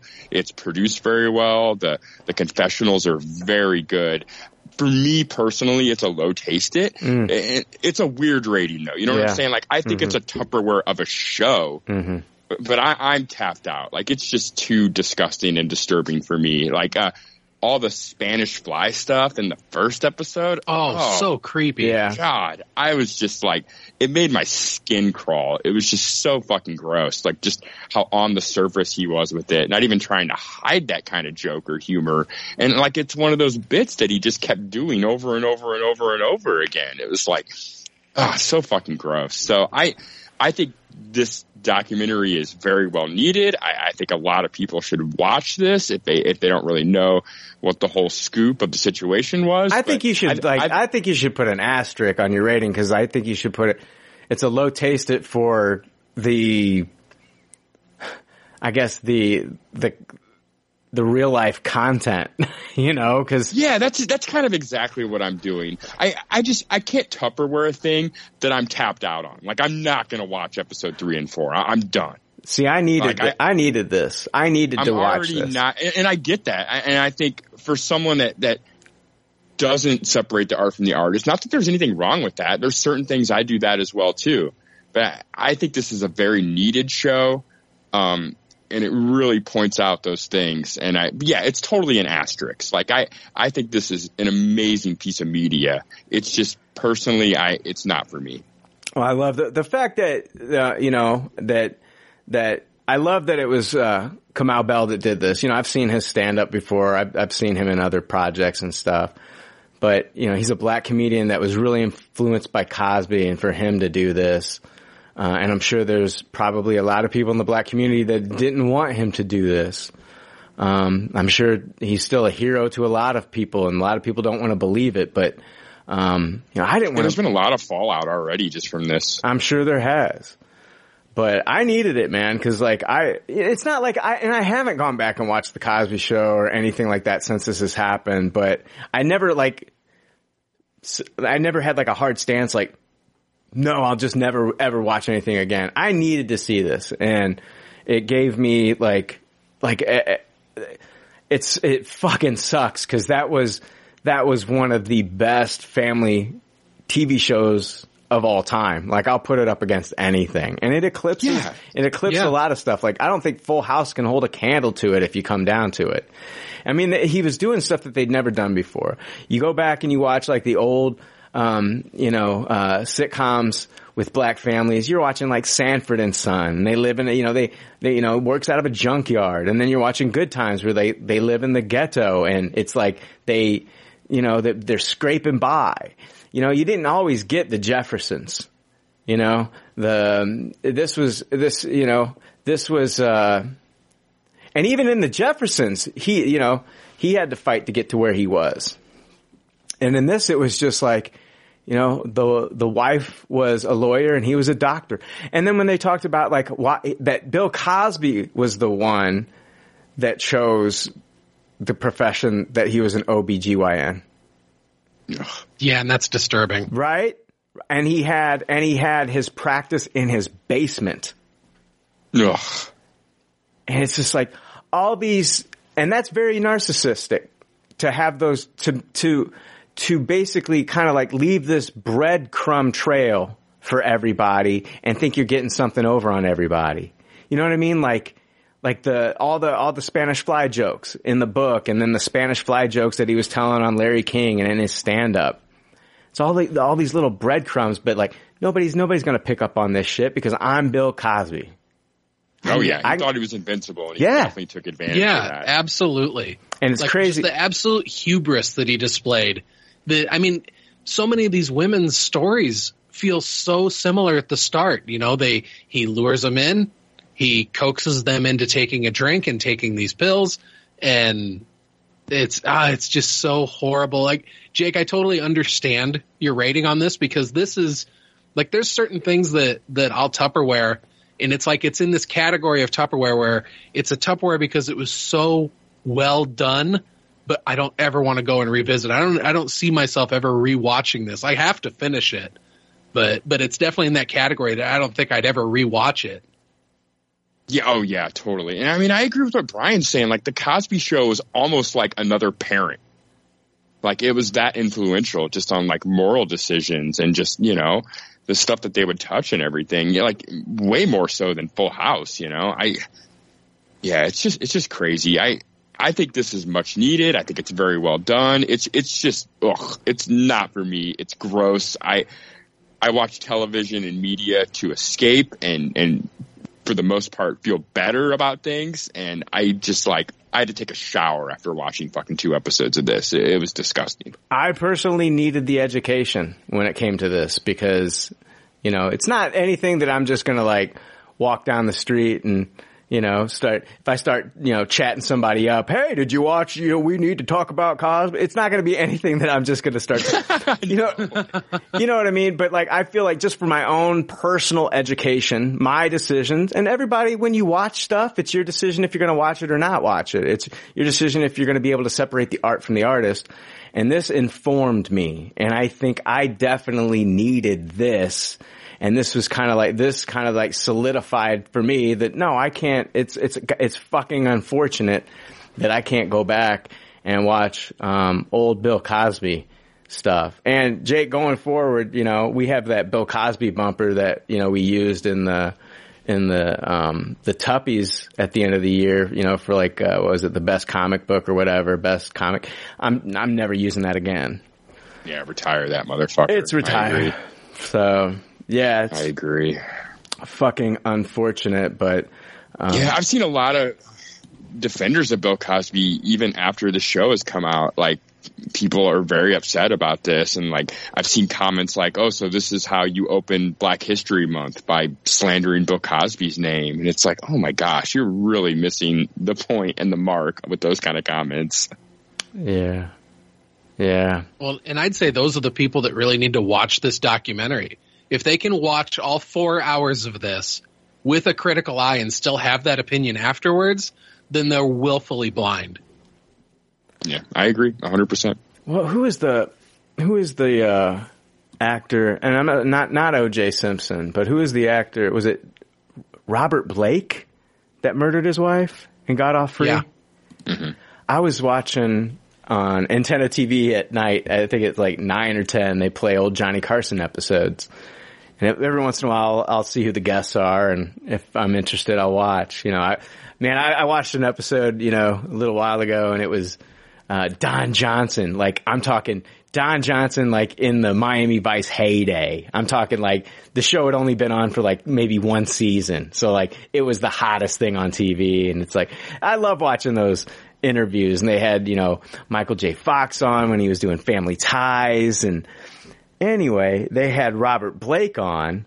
And they were interviewing him and he was talking about how he got so angry at a guy at the gym he wanted to kill him or something. And I'm like Oh my God. I know. I'm like, oh my God, I can't believe he's saying this. Like now that like we're so removed from like that trial and everything like that, you know, um, it's just to hear him say like for him to like acknowledge that he has like this anger problem on this on this interview with Johnny Carson I was just like holy shit insane that's the thing I think what gets lost in in all these celebrity trials and and things like that when these things happen is we forget about the victims you know it's like I think more people like you know um I do think what's his name, Ron Goldman, gets lost in the OJ stuff. You know, a, a young man lost. You know, a young man was murdered. You know, and I don't think many people. You know, it was just like this big Hollywood circus when that was all going on, and it's like at the end of the day, two people died. So No, I agree. I, I think everyone knows the mythos of O.J. Simpson and who he is and what he did, but I, too many people don't even know the names of the victims anymore. yeah, yeah. So I, I completely agree with you. you it kind of gets lost in the in the in the ether a little bit there. I really like going back now as an adult and watching like some of the old clips and stuff like that to see Ron Goldman's dad get up there and speak and talk about how like nobody's talking about his son. And, uh, man, yeah, it's, it's really sad. It's really sad. Um, I went to, Can we break?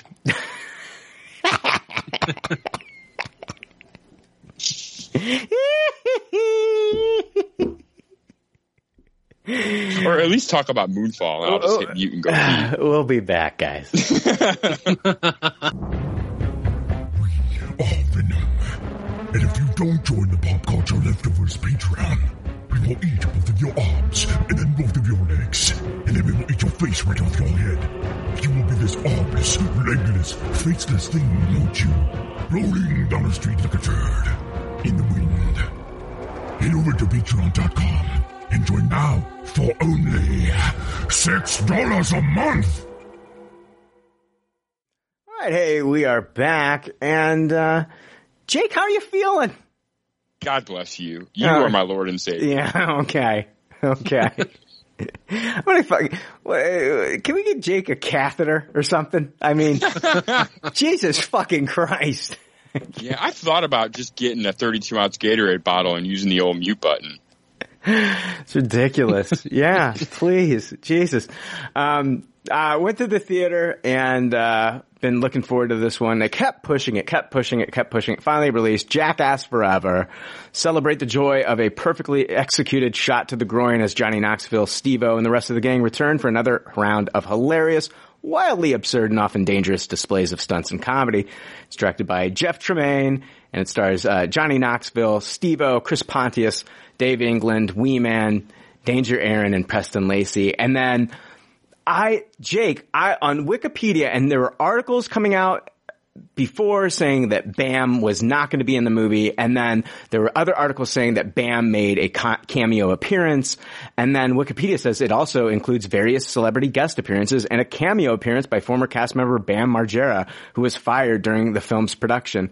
I didn't remember seeing Bam in this at all. Did I miss it? Um, I'm trying to remember. Didn't they show him at the very end or some shit like If that? it was an old clip, I, I but- think they showed like a still of him at the end credits. that was Ryan Dunn at the end. Oh, okay. Ryan Dunn, who died, and they were like uh, Ryan Dunn forever. So that was I, that was Ryan Dunn, but nothing with Bam Margera. Yeah, yeah, zero Bam then. I didn't see anything with Bam. I could be wrong, but I didn't see anything with Bam. Bam had there were some problems going on with him, and they didn't they didn't want Paramount didn't want him involved in it, and then Jeff Tremaine. I mean, he broke his sobriety, and Jeff Tremaine they basically fired him, and then Margera got on Instagram and was like they there was a video of Margera on Instagram. He was seen crying, vomiting, and alluding to have looked up how to tie a noose.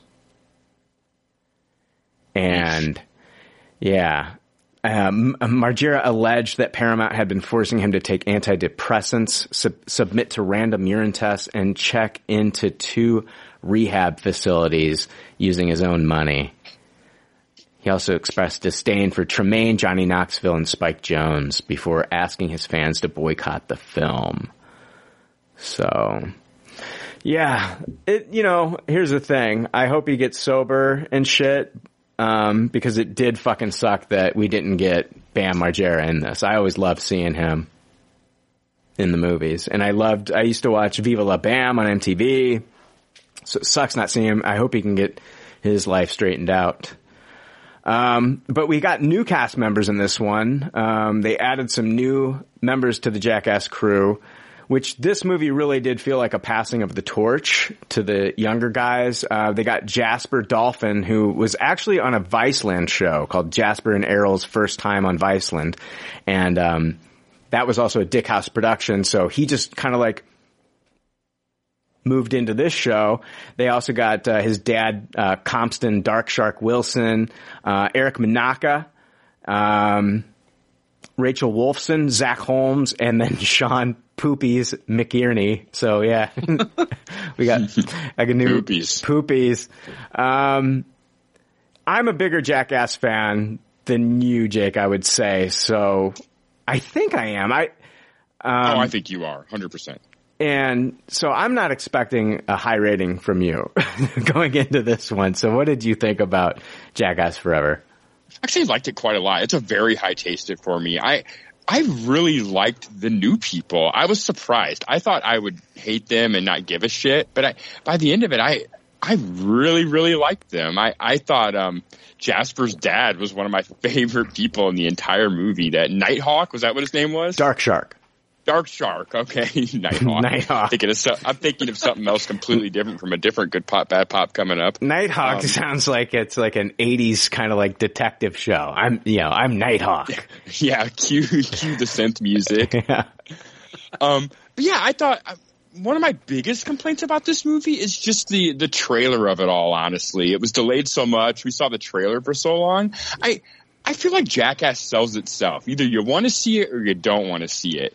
And for them to show so many of the greater stunt moments and honestly a few of the jump stunts where like if you wouldn't have saw it in the trailer, you wouldn't have seen it coming. I thought was a little bit of a disservice to this movie. I was surprised how many punchlines I saw in the trailer over the last 10 months. Um, so I thought that was a little bit unfortunate, but yeah, there was a lot of great stuff here. I mean, I thought the opening was just absolutely epic and I, I was, I thought it was what it was and then it was revealed to be exactly what it was. And I was just like, oh my God. And Yeah. to follow it up with the fucking turtle, I was just dying. I, they kind of had me right at the very beginning, but yeah, I, I thought this was a lot of fun and I was very taken aback by how much I loved all the new people. Uh, I I love Poopies. Poopies is Uh, fucking. aw- Zach Holmes was great, dude. Zach, Zach was fucking great. I think of, of the classics um, in this movie, my favorite was uh, Ehren. I- Ehren. he was, just- he Dan- was so good. Every moment Yes. Ehren was in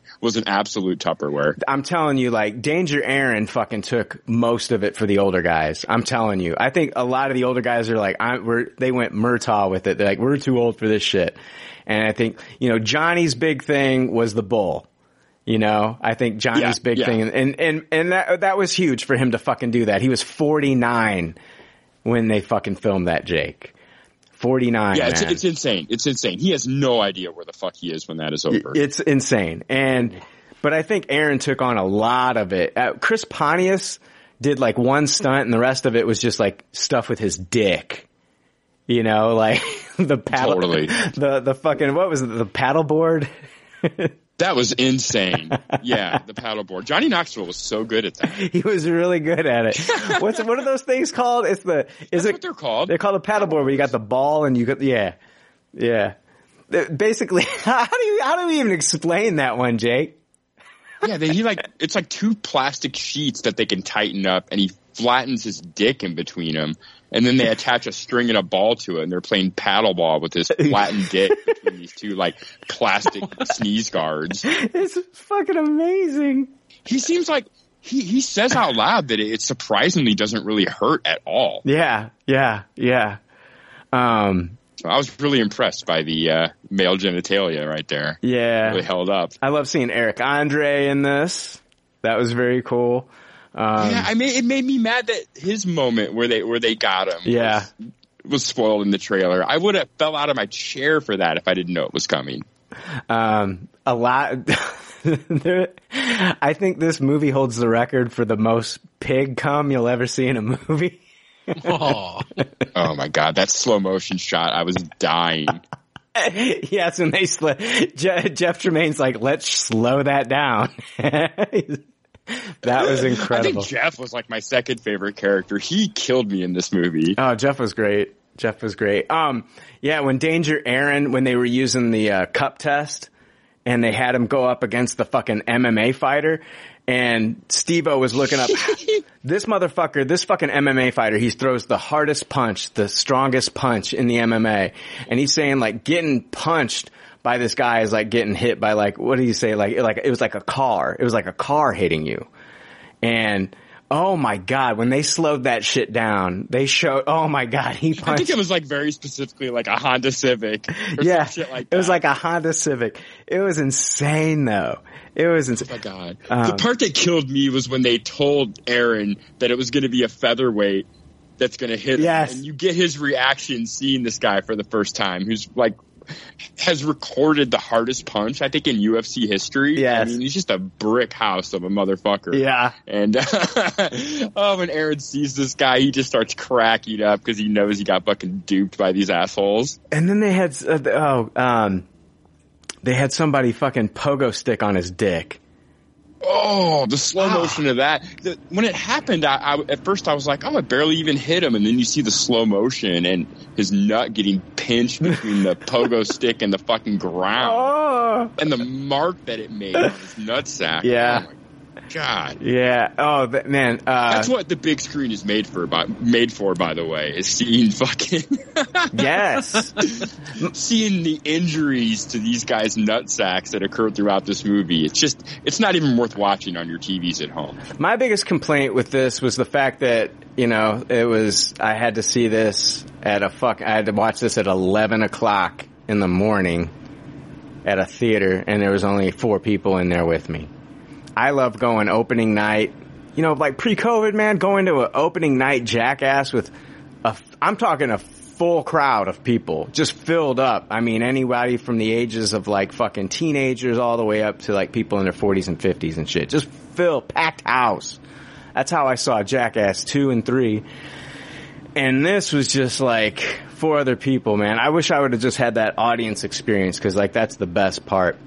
But uh, I still give it a Tupperware for these guys to fucking come out here and, and give it one last go It's absolutely incredible. And I hope that they do hand it down to like these these you know these these new guys and then bring in some more people. And I hope we get more Jackass in the future. And then Johnny Knoxville is just kind of like just kind of like there, you know.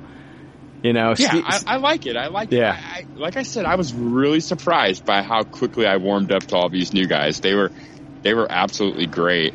Um, Yeah. And on a quick aside, uh, last week I missed PCL because I was at the uh, Royal Rumble in St. Louis, and uh, Johnny Knoxville himself was actually one of the uh, 30 entrants in the uh, male Royal Rumble, and uh, you could tell he was still hurting or nursing injuries because they were they were very ginger with him when they got him over the top rope. Like Yeah. I, I was really expecting him to do some kind of stunt to really promote this movie, but you could tell it was just like, let's be very careful with Johnny Knoxville. We do not want to hurt this guy. Yeah, he did an interview recently and he was talking about like, you know, it's, it's, he's like, this is the last, this is the last time I do it. He's like, if I can get out and I can still walk away from all this stuff, it's time to get out now. And so like we're, you know, basically passing the torch on to like the next generation here. And I like these guys a lot too. I thought Jasper was great. Dark Shark's fucking great. And I love Zach Holmes and Poopies. Zach Holmes, the bigger guy. Oh Yeah, my yeah. god, dude. He fucking, he put himself out there. Like when they did that fucking lubed up slip and slide and he went flying off that motherfucker, I was just like, holy shit. no one took a landing harder than he did. Yes. Like everyone was kind of prepping for the landing and he just like ate it and oh my god. Yeah, that was that was nuts. He The- was great. The one missed opportunity I felt like that, that since every, every movie ended with Rip Taylor at the end, letting off the confetti, you know? Oh yeah, all right. Rip Ta- Rip Taylor. Yes, Rip Taylor passed away in 2019, but I think I would have loved if they would have just fucking passed the torch to another prop comic and had fucking Carrot Top there doing something. Yeah, I'm not going to co-sign that. I- I never want to see Carrot Top again. I don't mind. I think Carrot Top gets a bad rap, man. I listened to him recently on a podcast, and I kind of enjoyed that podcast. he was funny. He was good. I liked him. I liked him. Got to know a lot more about him, man. And like, it was nice. It was nice hearing Carrot Top. I think Carrot Top gets a bad rap. I think we've been shitting on Carrot Top too long. I think justice for Carrot Top. The Carrot Top Renaissance. Yes. Yes. Uh, let's see here. I did go and see, uh, I'm not going to talk about, I'm going to talk more about, you know, Jackass. I'm, I'm recording with CNET's cast tomorrow and two of the movies are, uh, uh, Jackass Forever, and then the next one I saw in the theater was Moonfall. So I'm not going to talk about this one too much. Um, the world stands on the brink of annihilation when a mysterious force knocks the moon from its orbit and sends it hurtling toward a collision course with Earth. With only weeks before impact, NASA executive Jacinda Joe Fowler teams up with a man from her past and a conspiracy theorist for an impossible mission into space to save humanity. And uh, yeah, it's directed by Roland Emmerich. And I didn't pull up. God damn it! Fuck Yeah, you. Halle Berry's in it. Halle Berry. Is it Patrick Wilson? Um, I'm. I didn't pull up the cast. I'm trying to do it on IMDb. Samwell Tarly from Game of Thrones. Yeah, yeah, yeah. He's actually he's actually a lot of fun in this movie. Charlie Plummer, who is um, what's his name? The old man that died. Plummer. You know, he replaced the Christopher Plummer. Christopher Plummer. Yeah, isn't isn't this his grandson, Charlie Plummer? Pretty sure it? I is. Yeah, long, yeah, yeah. He's related to Christopher Plummer. Yeah, he was in that movie, All the Money in the World. Yeah. Okay. Whatever. Um, this Yep, movie's yep. This movie's a taste it. It's it's it's fun. It's fun enough. If you know what you're going into, you just got to know what kind of movie you're going into. It's a Roland Emmerich science fiction end of the world movie. I mean, that's all you need to know. And I mean, if you're going to see it in a theater, it's it's probably best seen in a theater. And I mean, it doesn't reinvent the wheel here. There's a lot of there's a lot. It feels like there's a lot of stuff taken from like Armageddon in certain points. Um, and uh, I had fun with it. I'll give it a I'll give it a solid taste. I don't think it's anything you have to rush out and see. But I mean, if you've already seen fucking Spider-Man: No Way Home, you know, 13 times, and you're you're looking for a new movie, it's been a while since we've had some new movies come out. Um, you know, Jackass Forever, I would say definitely go see that. But um, yeah, you know, if you're just looking for a mindless science fiction end of the world movie, you know, and we get a lot of them. But I think that it, it, it's a nice little escape. I had fun with it. It's nothing that I would ever feel the need to watch again, but um, I appreciated Yeah, it. I'm and- excited to see this movie. I I like Emmerich's brand of just shut your brain off science fiction catastrophe movie. Like Yeah. it- you're you're absolutely right. If you go in not expecting highbrow cinema and just shut your brain off and shove some popcorn in your mouth, that this can be some fun. I do you ever find out more about the mysterious force that pushed the moon in the first place? Is that ever a, a Oh, yeah. plot? Okay. Oh yeah, yeah. You're gonna you're gonna learn all about megastructures and all this other shit. That you, I'm not even kidding you, dude. You're gonna learn all about this shit, man. It's got a it's got you know it's got a wild twist and shit. I mean, it's not gonna like blow your mind. This is not this is not Christopher Nolan, man. This is just fun popcorn fucking bullshit. And um, yeah, if you know what It's kind not of even Michael Bay. it's not even Michael Bay. It's like it's like wannabe Michael Bay. But it's it, it was fun enough, and I enjoyed it enough, and I'm I'm glad that I just had you know two hours to kill and watch this, turn my brain off, and have a little bit of fun with it. But it's it's a taste it overall. Um, let's see here. Oh, Jake, you and I both went to the theater and watched an animated movie, and it's still playing in certain theaters. Um, Belle. Uh, it's a uh, high school student becomes a globally beloved singer after entering a fantastic virtual world. She soon embarks on an emotional and epic quest to uncover the identity of a mysterious beast who's on the run from ruthless vigilantes. And it's Japanese animated science fantasy film written and directed by Mamoru Hosoda and produced by Studio Chizu. And it's uh, based on and inspired by the 1756 French fairy tale Beauty and the Beast. And uh, I saw this in the theater, and I was just like, ah, fuck it. I'm going to tell Jake that you got. I, I Tupperware it first of all, and I was like, Jake, you got to go see this in the movie theater. And uh, most of the time, when I tell Jake to go see something, he's just like, ah, okay, I, I'll get to it. I'll get to it. And uh, you you never do. You did though. You did. And I got to commend you for watching this one in the theater. I'm so happy that you did. What did you think about Belle?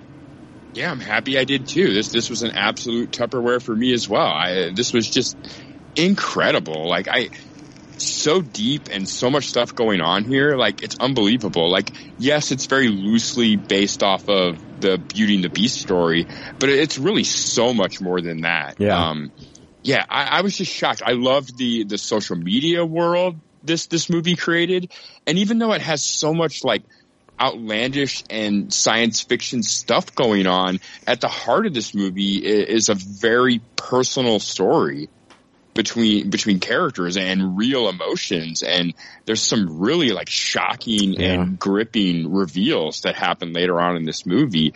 And even some really just like charming people falling in love relationship stuff Yeah. going on Yeah. as well. I this movie kind of does it all. I it, the music is second to none. I mean i i found both the uh, original Japanese soundtrack and the English soundtrack on Spotify, and I, I've been jamming both of them kind of back and forth. I I'm in love with this movie. I, I cannot wait to see it again. Uh, our theater only had it for three days, and then it was gone. So it's quite the drive to see it again. But this is going to be an instant buy the second it's available on digital, and I cannot wait to see it one more time. You know, I don't like. I typically don't like fucking movies. Then all of a sudden they start singing and shit. I didn't mind it here. I loved it because it, it was in the virtual world, and, and the music was actually really good. And um, I would say that all the voice performances were great, except for like the father of that one, the father, the angry father that we meet later on, was pretty bad. Yeah, yeah, I, I agree with that. I mean, it wasn't bad, but it's almost distracting, like what a stereotype voice it is. Yeah, yeah, yeah.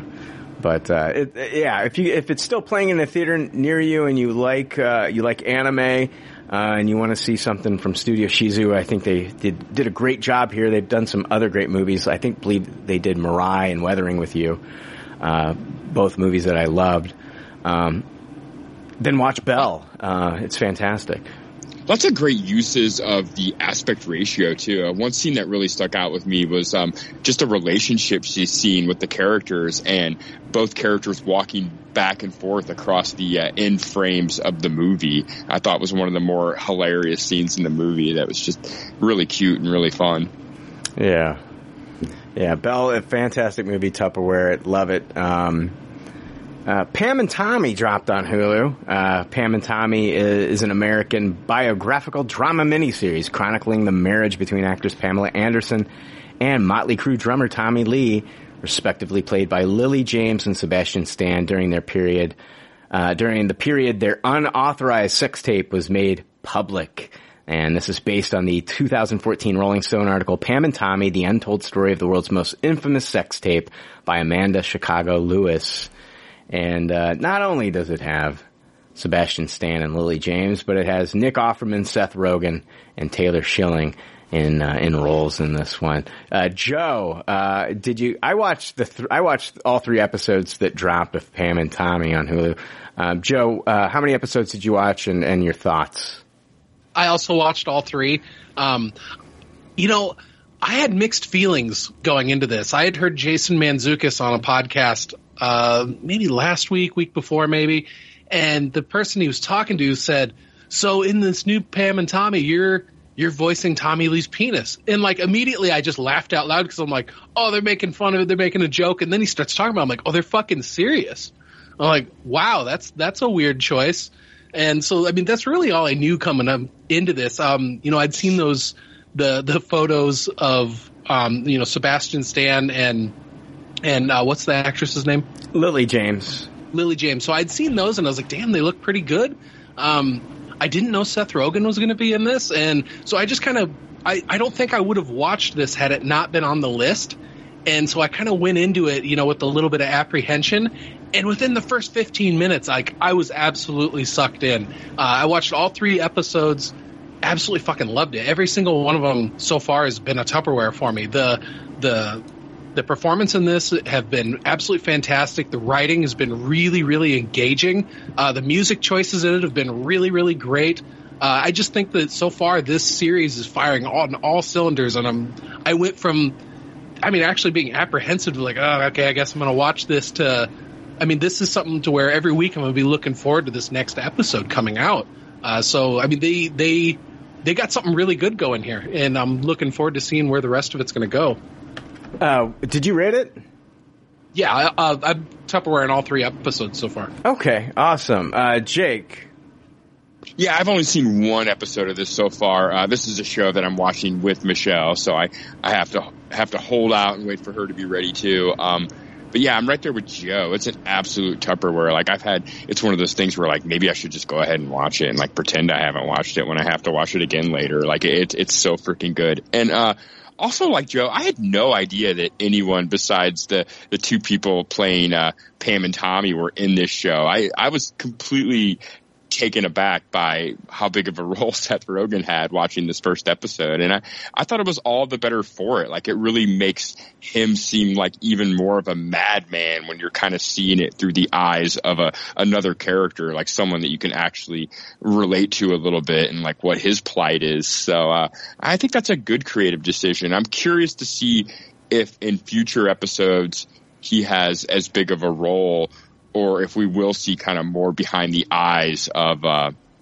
Tommy and Pam. Well, this- whether it's going to be more of a third person account. The second episode is a, a, a more about, I think it's a second episode is more about kind of like the relationship of Pam and Tommy and how that starts. How they get, how they, you know, get together and then get to get married and everything, you know, so kind of like this whirlwind, whirlwind romance that happens very quickly. Yeah, I sure think it- was. I think it was smart to, to start the way they did. It, it makes him seem even more like dangerous and insane to not immediately do it from their point of view, to have like another character on looking from the side. So yeah, I I thought it was very, very good.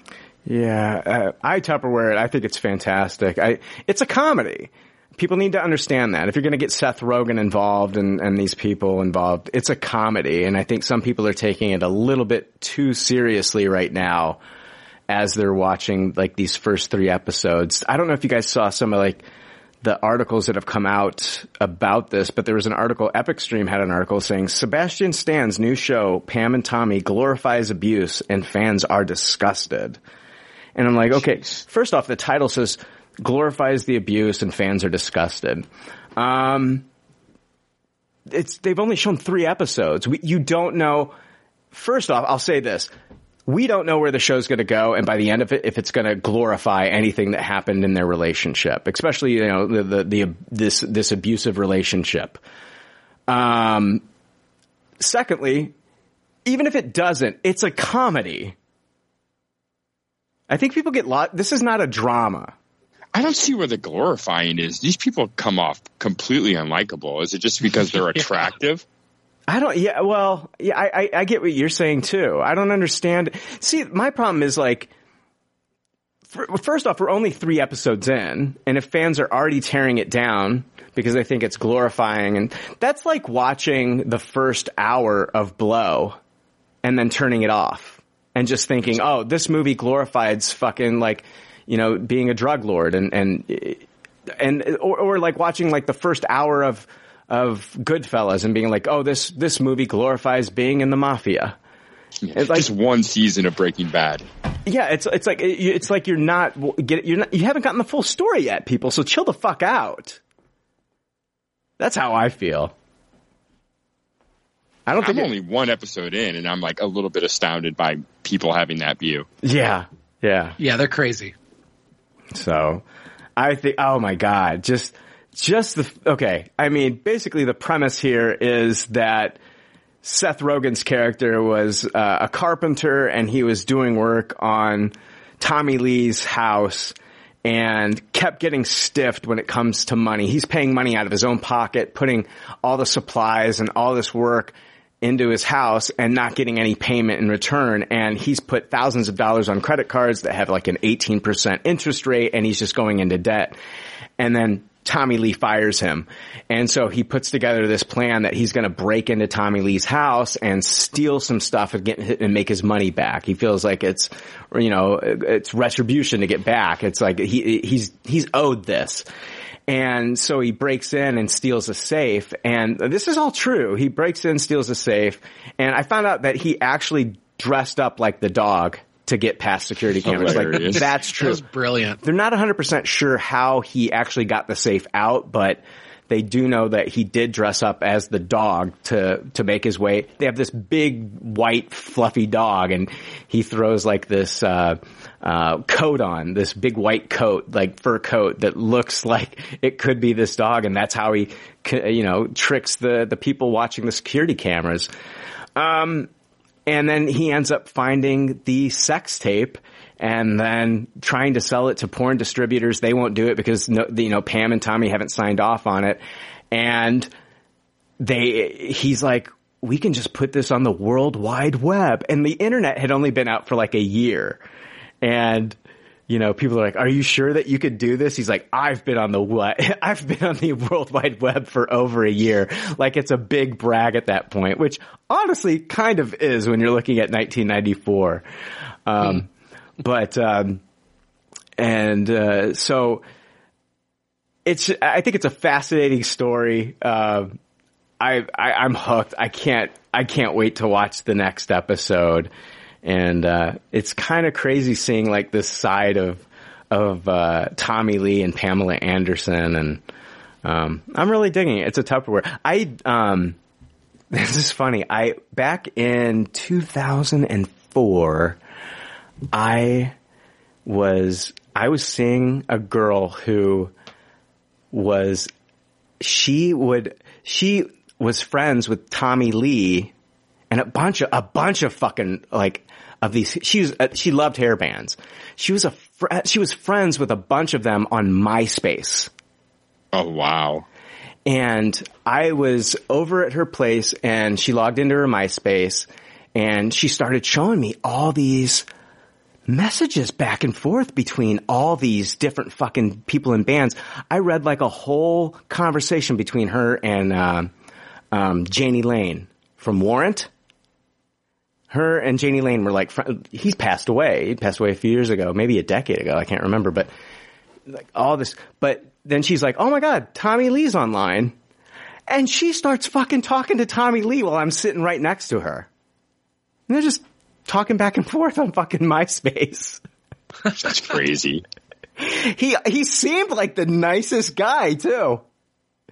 yeah, that's how he wins you over. Oh, I, I know I've heard him on podcasts, like lots of different like interview shows and stuff, and he seems so cool. And so in the first episode, when he turns into that giant dick, Yeah. I was like, ah, no pun intended there, but Yeah. like, ah, you know, oh god, when they show the talking pe- penis, and what a hog, man. well, you've seen the tape, right? I actually haven't. I'm probably one of the few people on the planet that's never seen it. Jake, tell me you've seen the tape. I'm gonna pretend I haven't.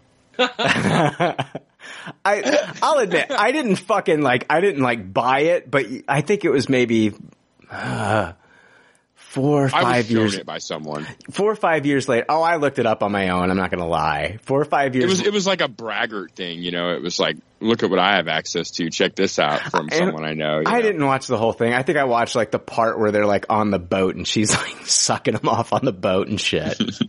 Give me a break. I was a young guy. Jesus Christ, I've got hormones. It's Pam Anderson. too. Pam Anderson. Jesus. Yeah. So yeah, um, fucking Tupperware, Pam and Tommy. Can't wait. They they both look amazing. The the makeup and and and this the transformations are, are amazing.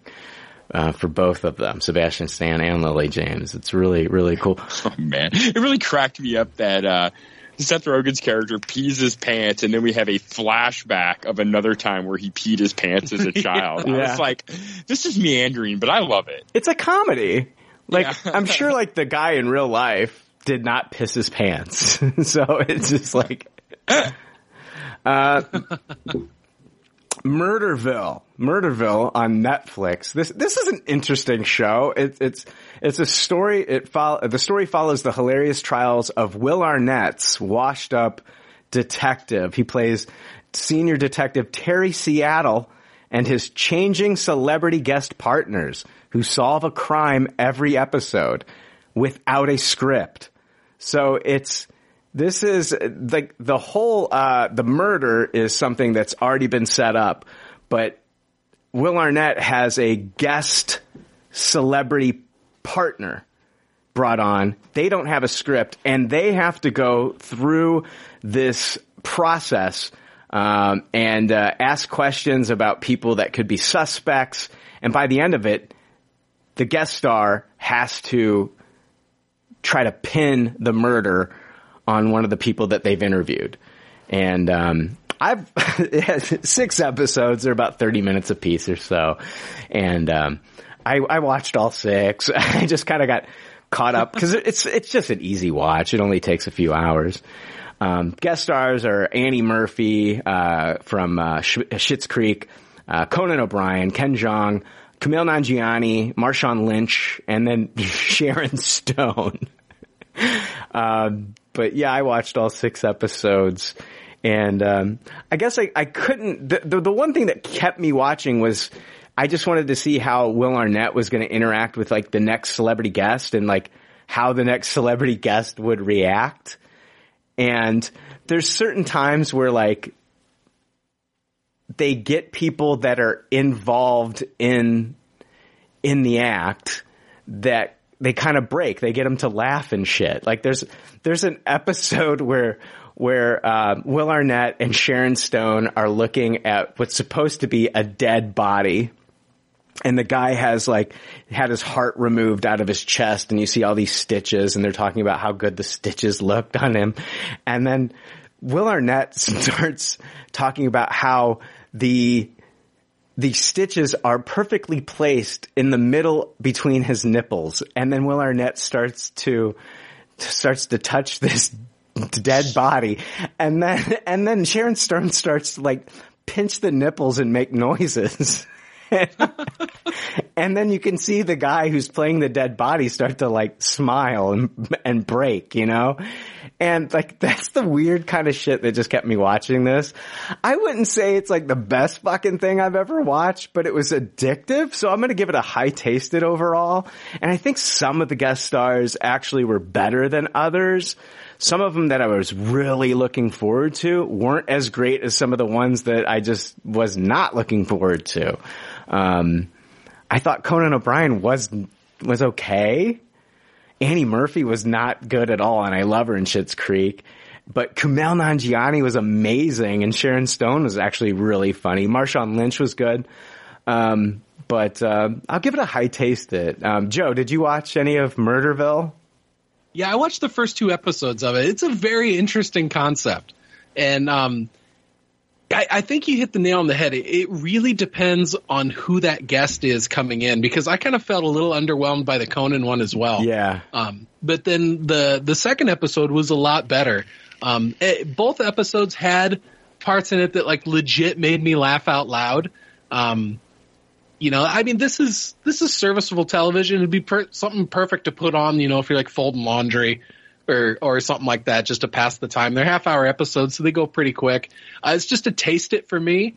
Uh, I don't know if I would continue it on or not, uh, but uh, I don't know. After you said the Kumail Nanjiani one's really good, I kind of want to go back and check that one out now. Kumail's great. There's this, there is this, there's this part where Will Arnett goes to his high school reunion. He wasn't gonna go, but a murder hap- a, a murder happens at his high school reunion. And so now he's going there to work. And so he shows up and he sees the girl that he always had a crush on. And Kumail Nanjiani, he like, he's worried about being emasculated in front of Kumail Nanjiani. So he's like, all right, what I want you to do, he wants to make Kumail Nanjiani look really stupid as they're walking up to her. So he makes him put on this dumb face and do this dumb walk. And he's like, what's your signature sound? And Kumail, Kumail goes, and Kumail, Kumail Nanjiani goes, and you can see Will Arnett just start breaking as a character. This gets Will Arnett to break, and Will Arnett starts laughing as he's doing this. He's got this dumb face on and this dumb walk, and he goes, "Ah!" and he's walking up there. I am just, I, I had to rewind it and watch it again just so I could fucking laugh again. It was that fucking funny. You've got to watch the Kumail Nanjiani episode. It is so good.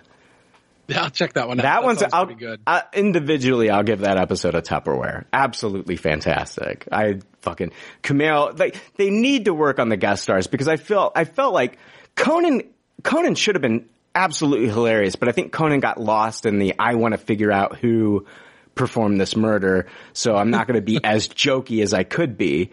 And I just want to see I want to see more of them kind of just like fucking around and having fun with this as opposed or and sometimes uh like I love Annie Murphy, but I felt like I felt like she was just lost this entire time. like, like, what are we doing here? And there's times where she's like breaking character and she's just cracking up and I don't know. It just, but Jake, what did you think about Murderville? Yeah, I love this. This show was an absolute Tupperware for me. I thought it was just absolutely brilliant. Like even the, even when it was the not as good guest, I kind of still just fucking loved it because it was just so interesting on just the level of what they were attempting to do and how good or bad the person was at doing it. Because it it's just so wild. Like it's kind of part game show, part improv.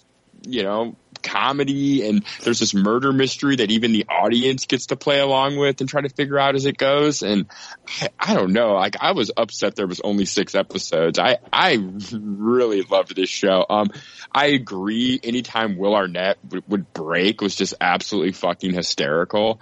Um, I, I really loved the Conan episode. I, I I thought him with the sloppy Doritos and like eating that food and having to ask the questions was really hilarious. I his interaction with the uh, little girl explaining to her that magic isn't real and what happened to the girl that was sawed in half just had me rolling. Um, I do agree that the Annie Murphy was probably the the worst of the six episodes, but even that, like, it still just kind of really had me, like, just seeing what these people would do and what choices they would make and how they would interact with this just pure wackiness going on around them. Like Will Arnett is kind of a master of his game in this show. I thought he was just really impressive with just all the improv that he did. And yeah, I fucking love this show. I, I hope we get a season two. I hope it's one of those things that comes back in like three or four months. I, I would eat up six more episodes of this. Well, Netflix is really kind of like, uh, gone into gone to gone in bed with uh, with Will Arnett. They've given him a lot of stuff. You know, he had, uh, of course, Arrest, it started with Arrested Development. They gave him that series Flaked. He had like that that that really weird special where Will Arnett would just talk about stuff. Remember that? I can't remember. what Yeah, it was I do. I do. I forget what that was called. And you know, I mean, he they've Netflix has really gone gone in on Will Arnett, and I guess this is based on the BBC Three television series Murder in Successville. And so this is like a, the uh, Netflix adaptation of that uh, BBC Three television series. So It's awesome. And, and I also agree that like the people that I wasn't excited for ended up being some of the best stuff. Like, oh my God, the Marshawn Lynch and when you had to pretend to be the mirror because the interrogation mirror wasn't there. I, I thought he was just hysterical doing that stuff. Um, I loved how many F bombs he dropped too. Yeah. You, you could So tell many. his natural element was fuck everything. Like I, I, you know, it kind of endeared him to me. You know, we get that. yeah, fuck yeah. Uh, oh man, no, it's good, man. It's a, it's good. I just think that uh, for season two, I'd like for them to maybe work on like some of their guests. I think like Ben Schwartz would be fantastic Oh, I'd in this. Ben Schwartz. That'd be great. I was thinking like if he was I'd love to see Adam Scott. Adam Scott, yeah, he'd be great. Um, you know, uh, God, if he was still with us, Robin Williams would be made for this. Oh, that would be hilarious. Oh, no kidding. God, Robin Williams would. Have I I think Robin Williams would have made Will Arnett crack the most. That n- nobody funnier. There was nobody with that level of energy than Robin Williams. Robin Williams is just an incredible comedian. Um, But yeah, I think they need to kind of work on some of the guest stars next season. I, I for as much as I love Conan O'Brien, I felt like he held back, man, because he's funny, man. He's funny as shit. And- Yeah, man, I don't know. His, I, I mean, it's all, you know, Yeah. I, I respect your opinion, but oh my god, the stuff when he was with the, the moms of magic and, and his name and it, I, I, I thought Conan was great. I just think he's. Uh, I just don't think he was as quick witted as I would have liked to seen him because I think he's like really trying to pin the murder. He's really trying to work that out. But then, He's definitely invested in figuring this yes, shit out. Yes he is, sure. and you know, and he he's good. He's good. He's good at it. So, um, yeah, that is uh, Murderville on Netflix. Wild premise. Highly recommend. Definitely watch it. Not a not a huge investment. So watch Murderville on Netflix. Um, this is something I just found out. It actually came out. This is something I found out about recently. I was listening to Kevin Smith on uh, Fat Man Beyond, and he was talking about a series that he did called Slugfest. And uh, I think this was originally a Quibi show, and then of course Roku channel bought all the Quibi content, and now it's on uh, now it's on the Roku channel. And uh, Slugfest, executive produced by industry icons Joe and Anthony Russo, explores how the decades-long relationship and rivalry between creative powerhouses Marvel and DC Comics pushed both companies to innovate and develop the stories that continue to captivate millions of fans around the world today. It's narrated by Kevin Smith. Each of this uh, series, 10 episodes, dives into unique stories from the company's rich and intermingled history. And it, it's got a ton, a ton. I'm not even going to name them all, but it's got like a ton of people doing like reenactments. Um, I know, like in the first episode, you had Brandon Routh. Uh, in future episodes, you know, Morena Baccarin, Ron Perlman, Clark Gregg, and then there's interviews with a bunch of other people. Like Vincent D'Onofrio shows up in this, and um, and uh, it starts off with, you know, the the creation of Superman by Jerry Siegel and Joe Shuster, and then the, you know, the creation of Captain America from Timely Comics. Marvel Comics at one time was called Timely Comics, and uh, you know how uh, Joe Simon and Jack Kirby created Captain America, and it just goes through all the different eras, bringing up, uh, bring us up, bringing us up to like today, and. Um, I really liked it, man. I, you know, like they didn't dive into fucking everything, but I think for like, you know, eight to ten minute episodes, I think it really, you know, fleshed out a lot of different things in, in, in a short amount of time. And, and I really liked it. I'm going to give it a Tupperware. I, I, I loved it. I mean, we can break down some of the episodes if you guys want to. I don't know if you guys watched them all, but Joe, what did you think about Slugfest? Yeah, I loved it, dude. I, I watched all 10 little mini episodes right in a row. Uh, this is a total Tupperware for me. Um, you know, I'm such a fan of comics and Marvel and DC. So this was, this documentary was just right up my alley. Uh, giving all of this history between the companies and really putting a nice bow on it at the end saying, you know, neither of these companies would exist without the other. You know, had Marvel gone out of business back in the day, it would have been bad for DC and vice versa you know, because they keep pushing each other to to be better and try and one up the other.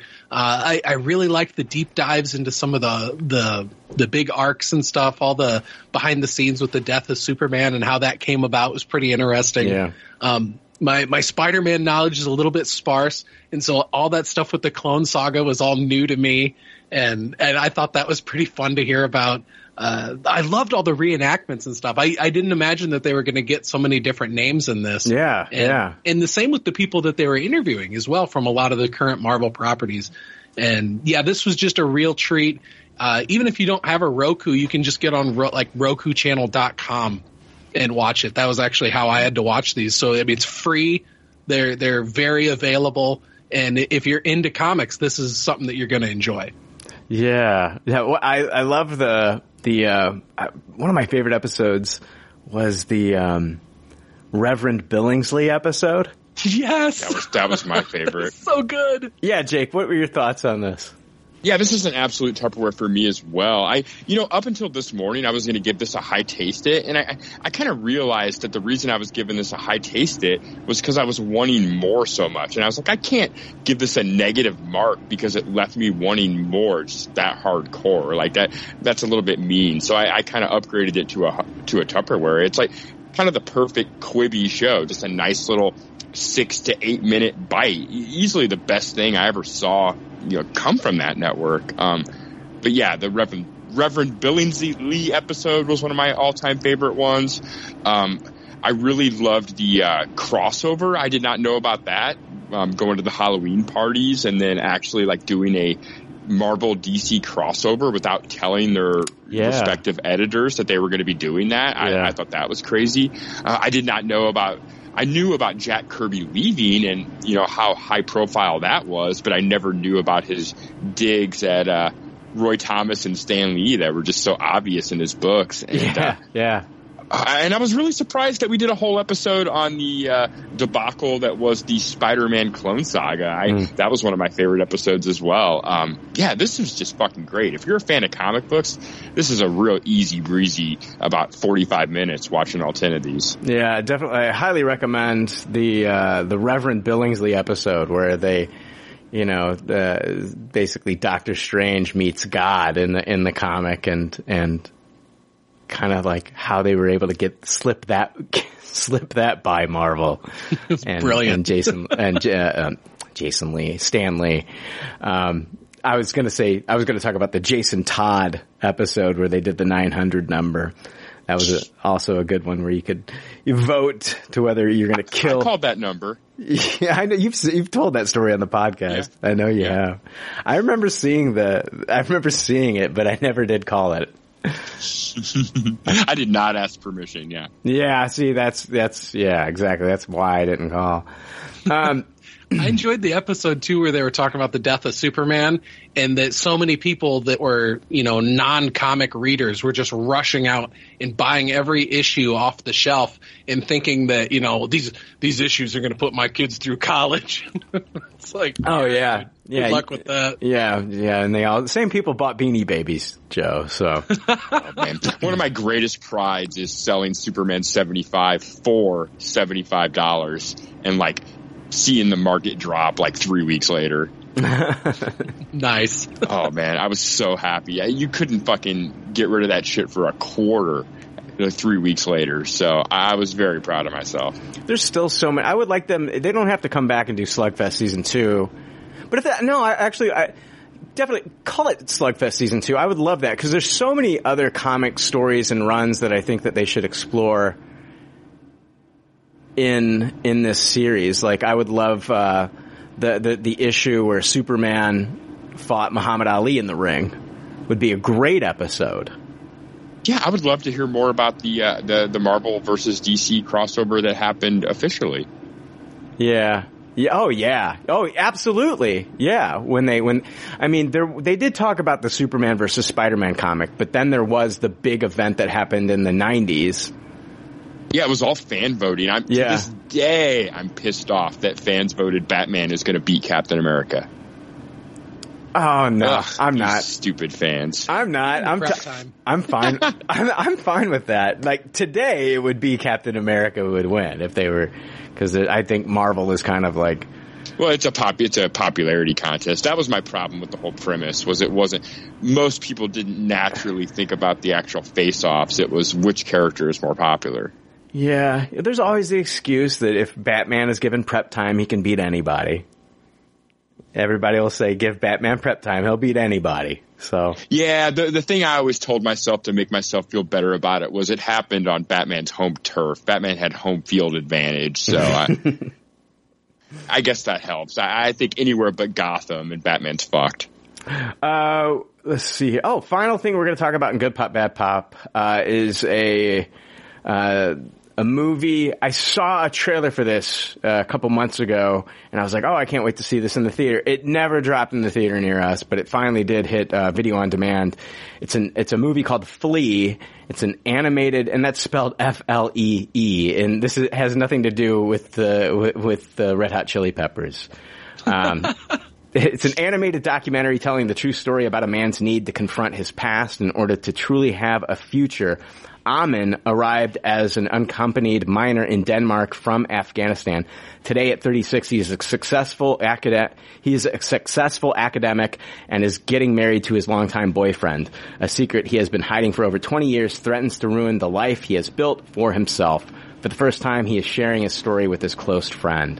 Uh, it's an ind- independent animated docudrama film directed by Jonas Poher Rasmussen, and um, it follows the story of a man named Amin Nawabi who shares his hidden past for the first time of fleeing his country. Riz Ahmed is an executive producer on this one, and it's reportedly the first film to be simultaneously eligible for consideration in the Oscar categories for animated feature, documentary feature, and international feature film. And um, I just thought that this was a wild documentary, like just the way to present it is the fact that I, from what I got is that they changed names in this documentary and certain locations that way they could protect the people involved in this. And that's why they went the animated route. And I was just kind of like, as I was watching the trailer for this one, I was just like, this is just a bizarre way to show a documentary. Like with all like, if, what felt like real audio and then playing the story out in animation just seemed I don't know. It just seemed really different to me. It felt like it was something I, I really wanted to see, and the story was. It seemed like a like a really powerful story. You know, you've got a, a young boy who is living in Afghanistan, and then his family has to flee when the government was overtaken by communism, and and just how they all try to escape Afghanistan and what they face as they're trying to flee the country. And I think what makes the, I, I'd say for the first 30 minutes, I was not fully like in on this. And I, the last hour was just like, holy shit. I'm like, I have to know I have to know this story, like his untold story. He's never told this full story to to anyone in all this time. And I was like, I want to hear this story. And I think it's a super powerful fucking story. And there's parts in it that were just very, uh, very moving.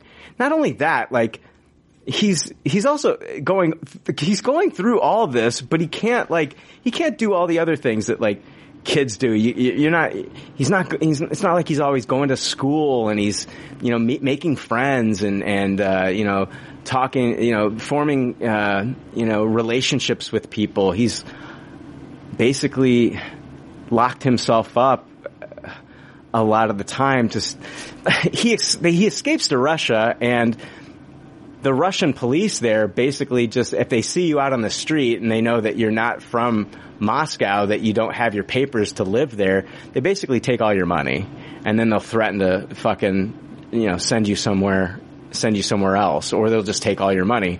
So they never want to leave the house. And so he, he doesn't get to live as a normal boy. And then he's finding out that, you know, he's not attracted to women.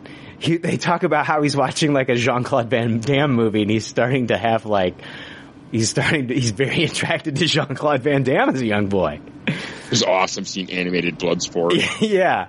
Yeah. Um, I want to, Joe, what are your thoughts? Did, did you get a chance to watch Flee? I, okay, so I started watching this one way too late, and I was about 20 minutes into it, and then all of a sudden the the rental time ran out, and so it just shut off on me, and I was like, well, I've got this other stuff to watch, and so I moved on to that other stuff instead. But I, I saw enough of this to get a feel for what the documentary was like, and the way that they're presenting it with the animation and stuff was really, really unique, and it was. I found that part of it really, really good. Um, when I'd watched the whole trailer for it, I was like, "Wow, this feels like it's going to be a really, really tough story." Mm-hmm. And and so, I mean, it was. I, I almost felt like it was the universe winking at me a little bit when the rental ran out. Where I was like, "Okay, I'm not going to get to the heart wrenching parts of this yet." Um, but I mean, it seemed like a really, really incredible presentation and just idea for a documentary. Yeah, Jake, what did you think? Yeah, I, I loved it. I had much the same experience you had too, where for maybe the first 20, 30 minutes, I just wasn't completely gripped with it. I think maybe it was jumping back and forth from present day to past a little bit too quickly for me to get completely invested in that first 20 minutes to a half an hour. But then once it kind of finds its footing and its narrative, I was just glued to the screen. And this was the highest of Tupperwares by the end of it. I, I thought this was just exceptional. I, there was one point of this movie near the end where I was like bawling, like, and it wasn't like sadness tears. It was like happy tears. I, Yeah. I was just so moved by, um, one of the decisions that the main character made and the response from his family that it, it honestly brought me to tears. And I, I haven't been moved like that from a movie for, for a really long time. I, I thought this was incredible. There's nothing I'm more thankful that I watched than Flee this week because of this podcast. Uh, this was so good. Yeah, I've had my eye on this one. I'm so glad that it was uh, available uh, to watch on video on demand. You can rent it for six bucks uh, if you have like an Apple or a Roku or any device that you're streaming stuff on. You can. No, it's not available everywhere. I think it's Apple, uh, Vudu, and that might be it. Um, but yeah, Flee is fantastic, man. Just just the stories of how he was treated by you know the police in Moscow, and then the st- the story of his sisters um, escaping to Sweden and uh, on that boat in the in the big freight contra- containers, and uh, how scary that was, and then when they were fleeing Russia in the woods, some of these some of these traffickers that would like that would try to get them out of the country just put them into some of the worst and most dangerous situations that they could you could ever imagine. And and um it's a powerful fucking movie dude like even though it's animated i I, I I think the animation actually kind of enhances your experience because you're you're seeing because there's no footage of this. This is just a man's story, but you're hearing his words and watching the animation, and it just it really just kind of comes alive. It makes the story come alive in a way that you know some other you know documentaries can't do. So I think it was a really wise choice to do the animation. It really worked out well here, and um, yeah, I agree. I thought the the very sparse footage that they did use, along with the music, did a really good job. Yeah. helping me put it in the like real world timeline of when Mhm. these things were happening. Uh, it was brilliant. Yeah, absolute Tupperware. Highly recommend. It's uh, called Flee, and you can rent it. Hopefully, it'll be available on uh, on a streaming service shortly. Hopefully, it'll be like on Amazon or Netflix for everybody to watch. Um, Joe, I would still watch it, man. I would still watch it, man. It's very powerful, very moving. I'll keep an eye out for it when it comes to streaming because I was really, really intrigued by the presentation of it. These are these are these are stories that you know that you these are stories that that are kind of like lost. Like we don't get to hear about these experiences, you know. And these are it's it's just what people will do for for freedom.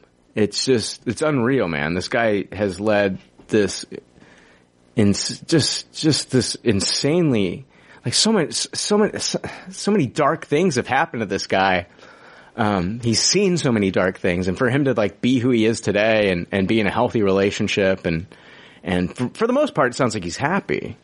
It's just Yeah, an it's an just how much his family sacrificed for him to be in the situation that he eventually gets to be in.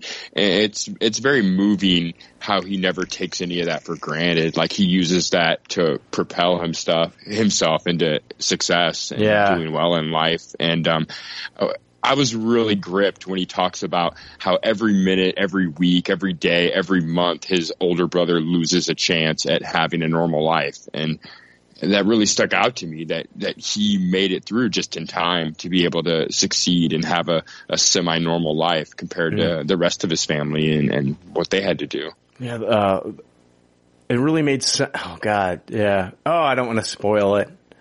Yeah, I'm I'm like Yeah. tiptoeing around it too.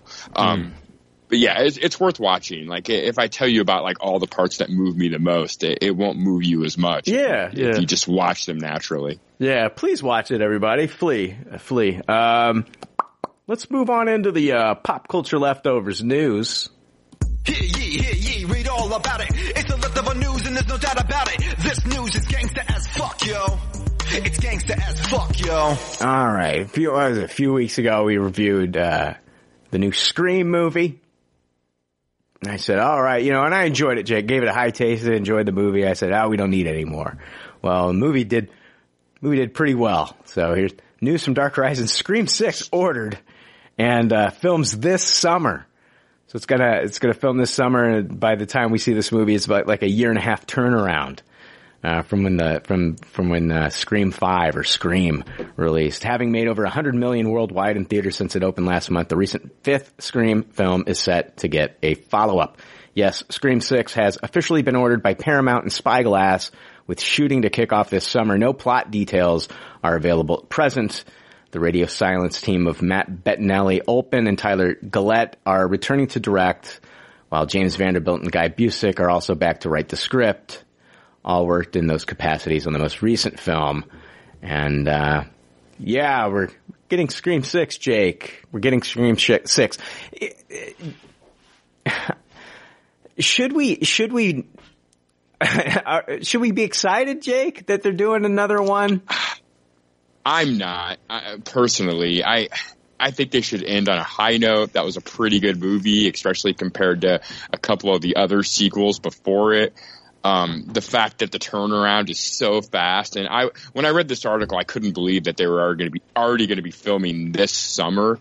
Um, I really like the Radio Silence writing team. Um, it's a little bit disappointing that I think they're getting caught up in money at this point. And I, I would more prefer they move on and do another original property than getting like maybe a bad reputation by putting out a not so great Scream movie. I I think they're going to be hard pressed to make a better movie than they made with this last one. And Yeah. worst case scenario, it's going to be a real pile of garbage. I think they want to. Um, I think they want to follow up with the with the uh, dark side of that one character. I think. Yeah, I think you're right. I think I think that's a mistake. I don't I don't think anyone's interested. I think one of the biggest draws of the last movie was getting all the legacy characters involved. Um, I don't think it was a successful passing of the torch. I don't I don't think it was a complete failure, but I didn't leave the movie going, "Oh, I can't wait to see the further exploits of these relatives." Yeah, Um, like this. This did not like the the original cast is so good. Like Matthew Lillard and and um, Neve Campbell, Courteney Cox, David Arquette, Jamie Kennedy. Um, fucking just an amazing original cast. Like none of the new cast really like shined.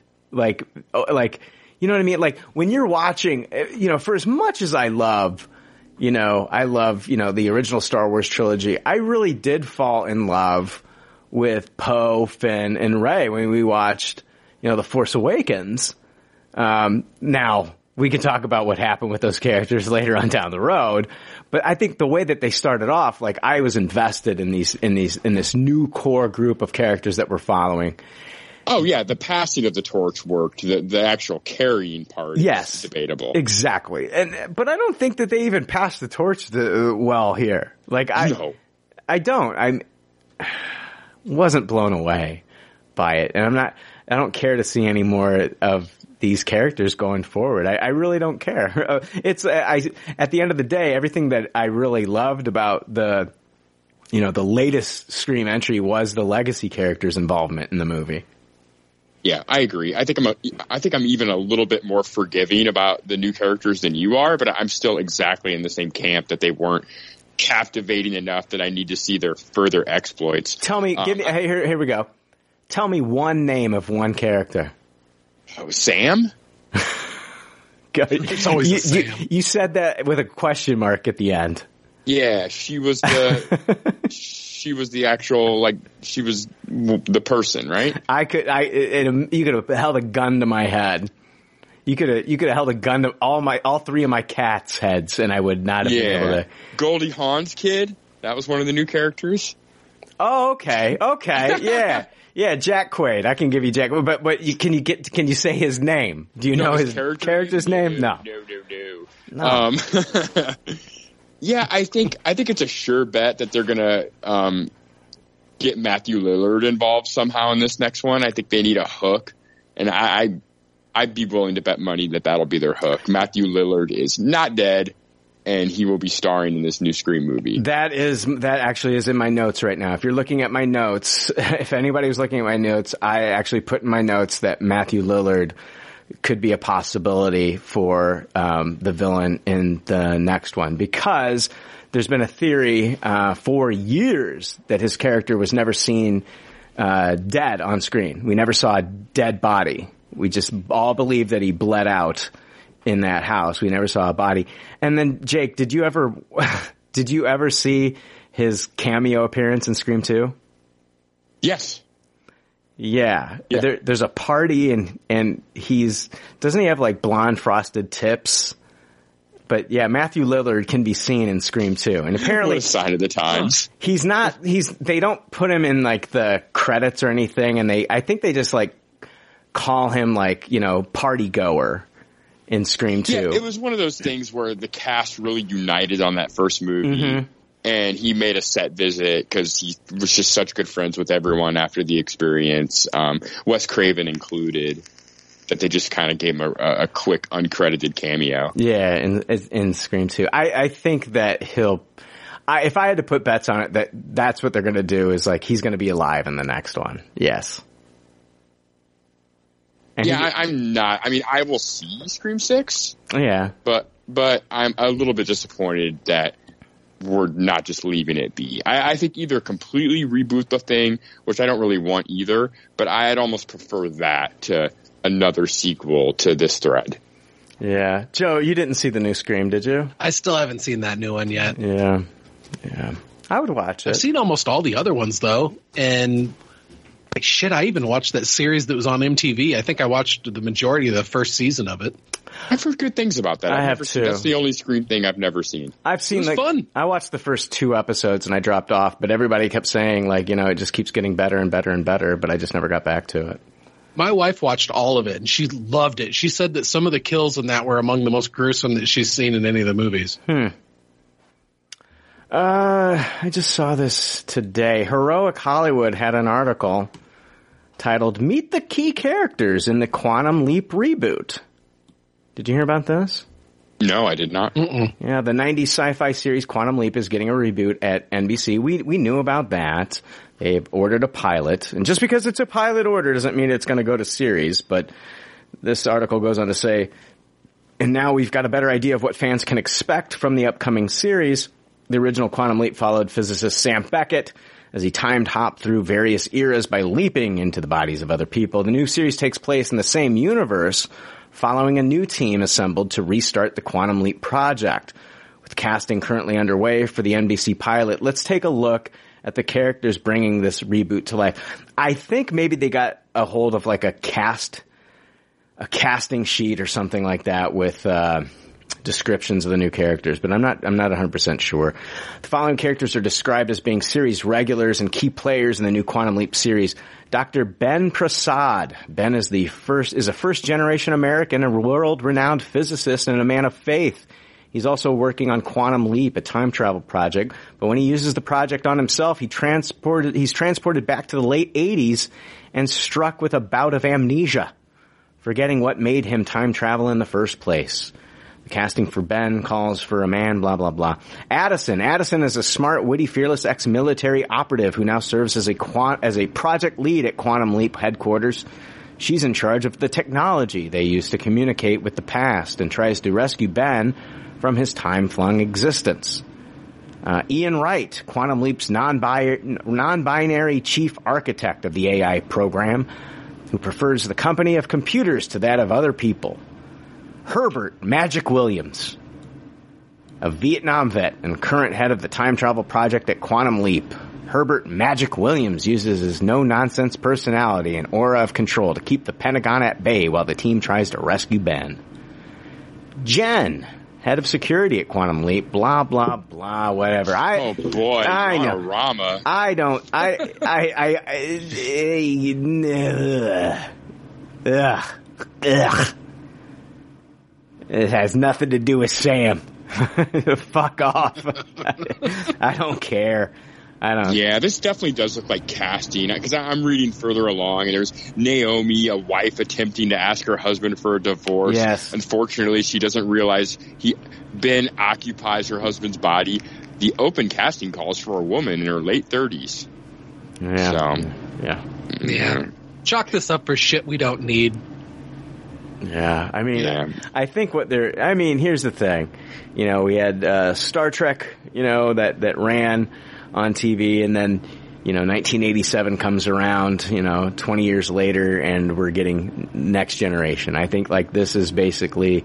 You know, Quantum Leap's answer to the next generation. This is like Quantum Leap Next Generation. It's all, all new characters. And I, I know it did tie in. I mean, I know Bones showed up in the first episode of Star Trek Next Generation and shit, but for the most part, we're following this new, this new cast and and uh, the adventures on the Enterprise, and this seems like it's just going to be uh, a new, uh, new characters thrown into the world of uh, the quantum leap and the technology here, and uh, yeah, I, I'm I'm not excited for this. I'm not excited for this now. My excitement level went down, so.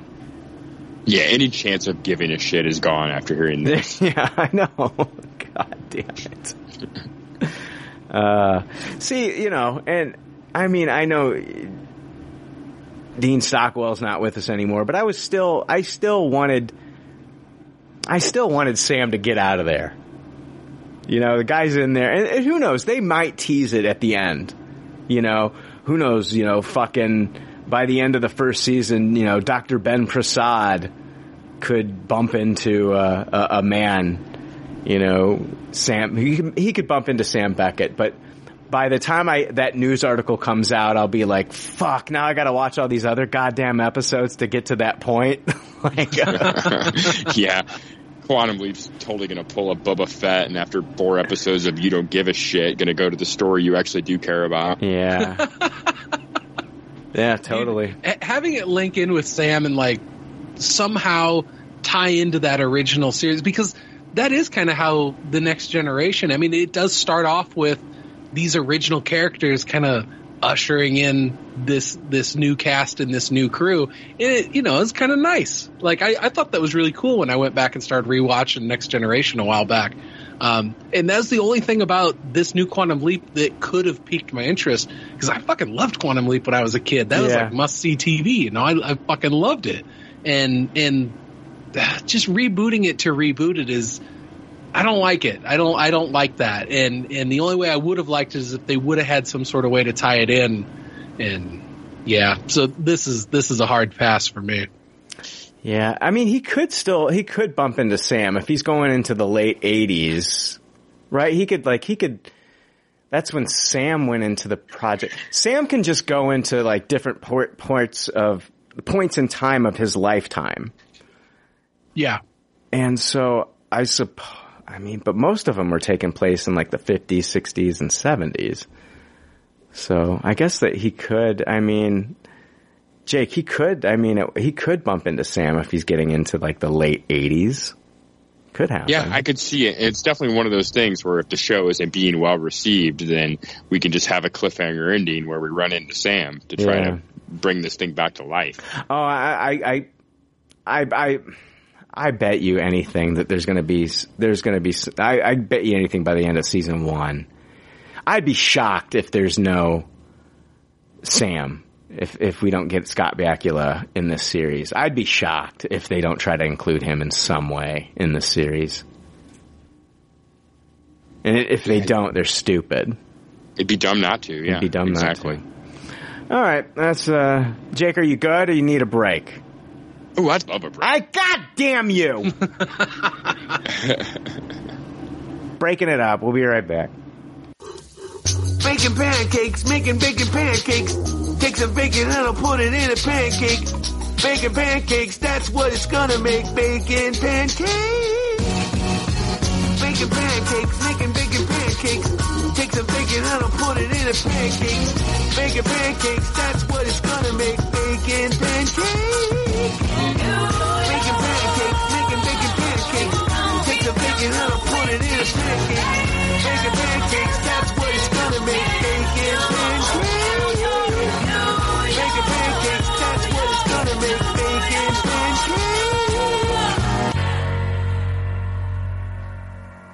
right. Hey, we are back, and it is now time for Marvel news.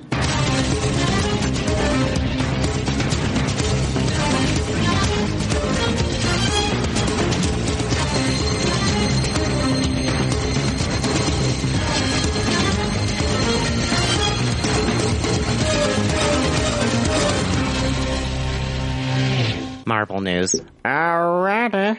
We got uh, news here from uh, comicbook.com. Man, I love the, the title here. It's just, they just like, whoo. Marvel She-Hulk star Tim Roth lets up, lets slip a major spoiler about Abomination's return. And I read it and it's like, I hardly call this a major spoiler. I just these titles that they, try to. you, you gotta click. You gotta find out. Well, yeah, I, I I read that title and it says major spoiler about Abomination's return, and I'm thinking, oh my god, what do they know about Abomination's return? Oh my god! And then I read this. Abomination actor Tim Roth might have just let out a giant spoiler for She-Hulk. In an interview with the Disney Insider, the star explained that a human version of Emil Blonsky is in the Disney Plus series. Basically, they asked him if he would ever get that physical screen time back, and he responded, oh yeah!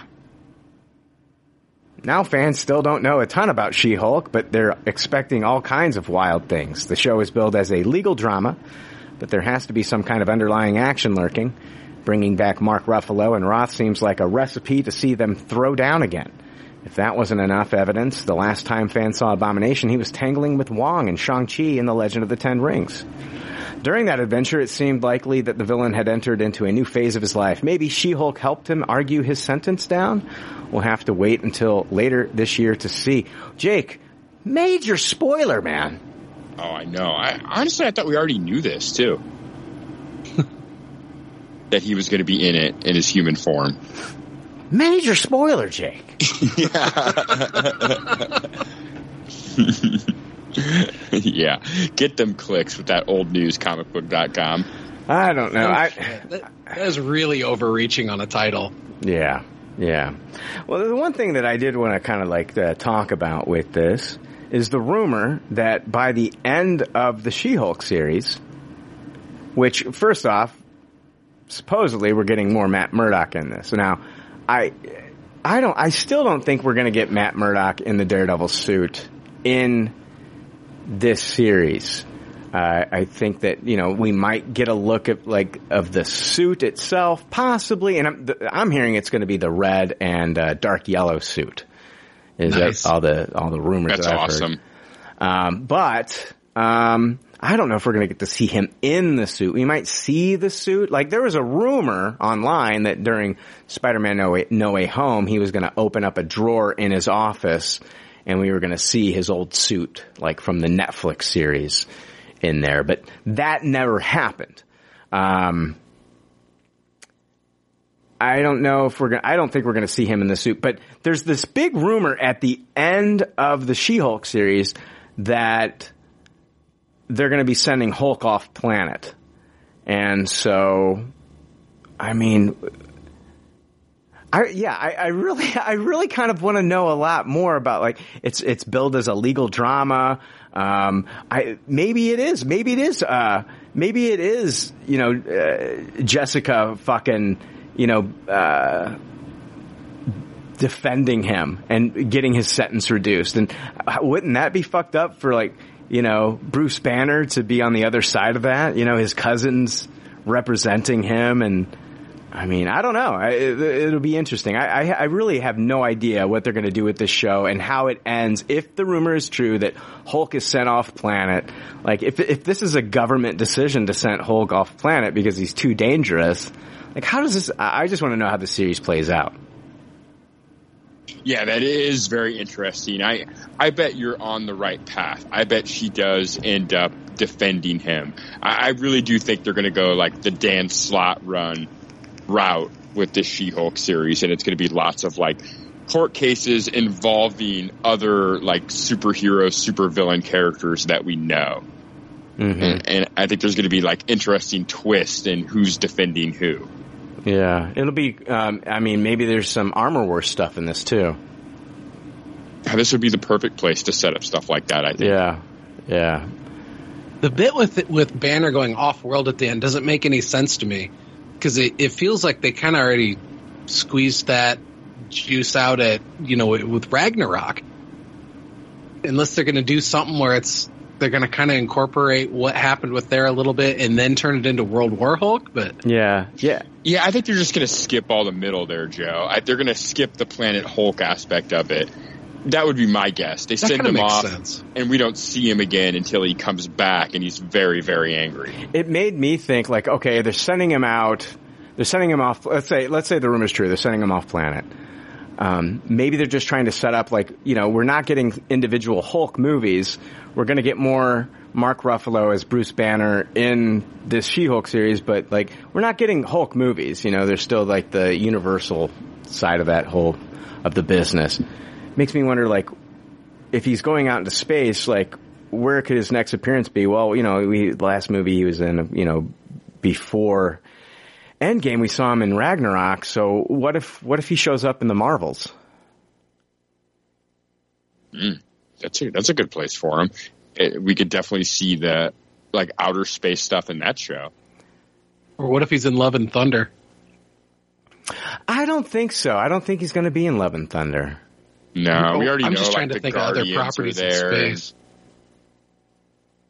You know, like it was it, we uh, the Thor the Thor franchise got a real, you know, um, a real boost from having Hulk in that. You know, with the arena and maybe maybe the Captain Marvel movie needs a little bit of a, an injection too. You know, a Hulk injection. I don't know. I, I'm just I'm speculating. If if if they're if if they're sending him into space, like why is he going into space?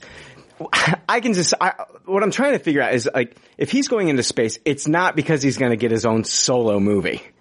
So what, where, what's the next movie that we're going to see him pop up in? Right? I mean, yeah, it seems like just sending him to space is a way to set up for him to be in another, you know, cosmic property. Right. I don't think it's going to be Eternals 2. I don't think it's going to be Guardians of the Galaxy Volume 3. So I'm trying to think like, what other franchise might need like a Hulk injection, like Thor, Rag- Thor Ragnarok, you know? It, it, I think Marvel's is a perfect one. I mean, I uh, we liked that movie, but I know that movie has a lot of detractors, and that would be a way to make it so even the detractors are going to want to see the movie because everyone likes the Hulk and they want to see what his next step is. I, you know, I really, I, I think Brie Larson really, now that we've established the character, now that she's not, you know, not, now that we don't have to see a whole movie of her trying to remember who the fuck she is and shit, now they really need to let her character just be who she is and let her shine. And I think it would be great to see her, you know, working with Mark Ruffalo in the movie. And just like the way that fucking, you know, Chris Hemsworth got to work with Ruffalo. I think it would be great. I think it would be, I, I think it would really add a lot to that movie. So we'll see. I don't know. I'm just trying to guess. I, I, cause you can't predict like, oh, he's gonna go to space. We're gonna get a Hulk movie out in space. That, that it's just not gonna happen. No, it, especially with the the deal with Universal and stuff like that. And also, you know, Captain Marvel is one of those characters that she's definitely strong enough to smack the Hulk around if need be. But why, yeah, another thing is like, why, why, why do they feel like Hulk, if, if, let's say it is the government that makes the decision to send Hulk off planet because he's too powerful. I mean, the last time we saw Bruce Banner, like, he's, well, last time we saw Hulk, he was Professor Hulk, and the last time we saw Mark Ruffalo was as, you know, as Bruce Banner. He was, he wasn't even the Hulk. So it's like, why is this decision coming down now? If the rumor is true, why are they sending off, sending him off world? Yeah, that and also he's gentle enough to where children are taking selfies with him. Yeah, you know, yeah. that's not a public monster. I, maybe, I mean, maybe it comes down to. I keep trying to think of like maybe it's like this conspiracy. Maybe it's more Thunderbolt Ross stuff where he's trying to put like this negative light on the Avengers and really um, put this positive spin on like his team that he's putting together with Val. I, I do think it's, I, or at least it's Val and the government. We can't really throw Thunderbolt Ross in there because it's not been revealed yet. But like Val's team of this like Dark Avengers or Secret Avengers that she's forming, and like the government is probably going to want to put them in a really good light to where like that's where the public are going to, you know, um, uh, they're gonna uh, love these new Avengers and like the old Avengers are the ones that they're not gonna trust anymore. And so maybe, maybe that's where like this, they're gonna try to work it to where like the, the public views the Hulk as a threat and then he's sent off, off world. And, uh, now we're left with like the, the, the, the Dark Avengers and I don't know. I, I, really Do you think it a could really safe bet. Do you think it could be Jennifer herself that gives that sentence to to Bruce? I called her. Je- be- I called her Jessica.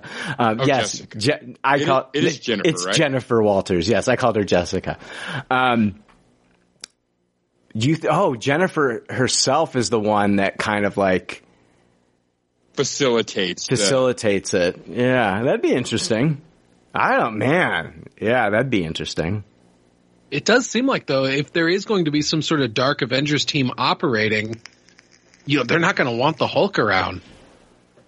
So that would be a good reason to get him off planet then. If What? they have something to do with it. What if they send him off planet and the next time we see Hulk is in the Fantastic Four movie? I was hoping you were going to say Fantastic Four. I love it.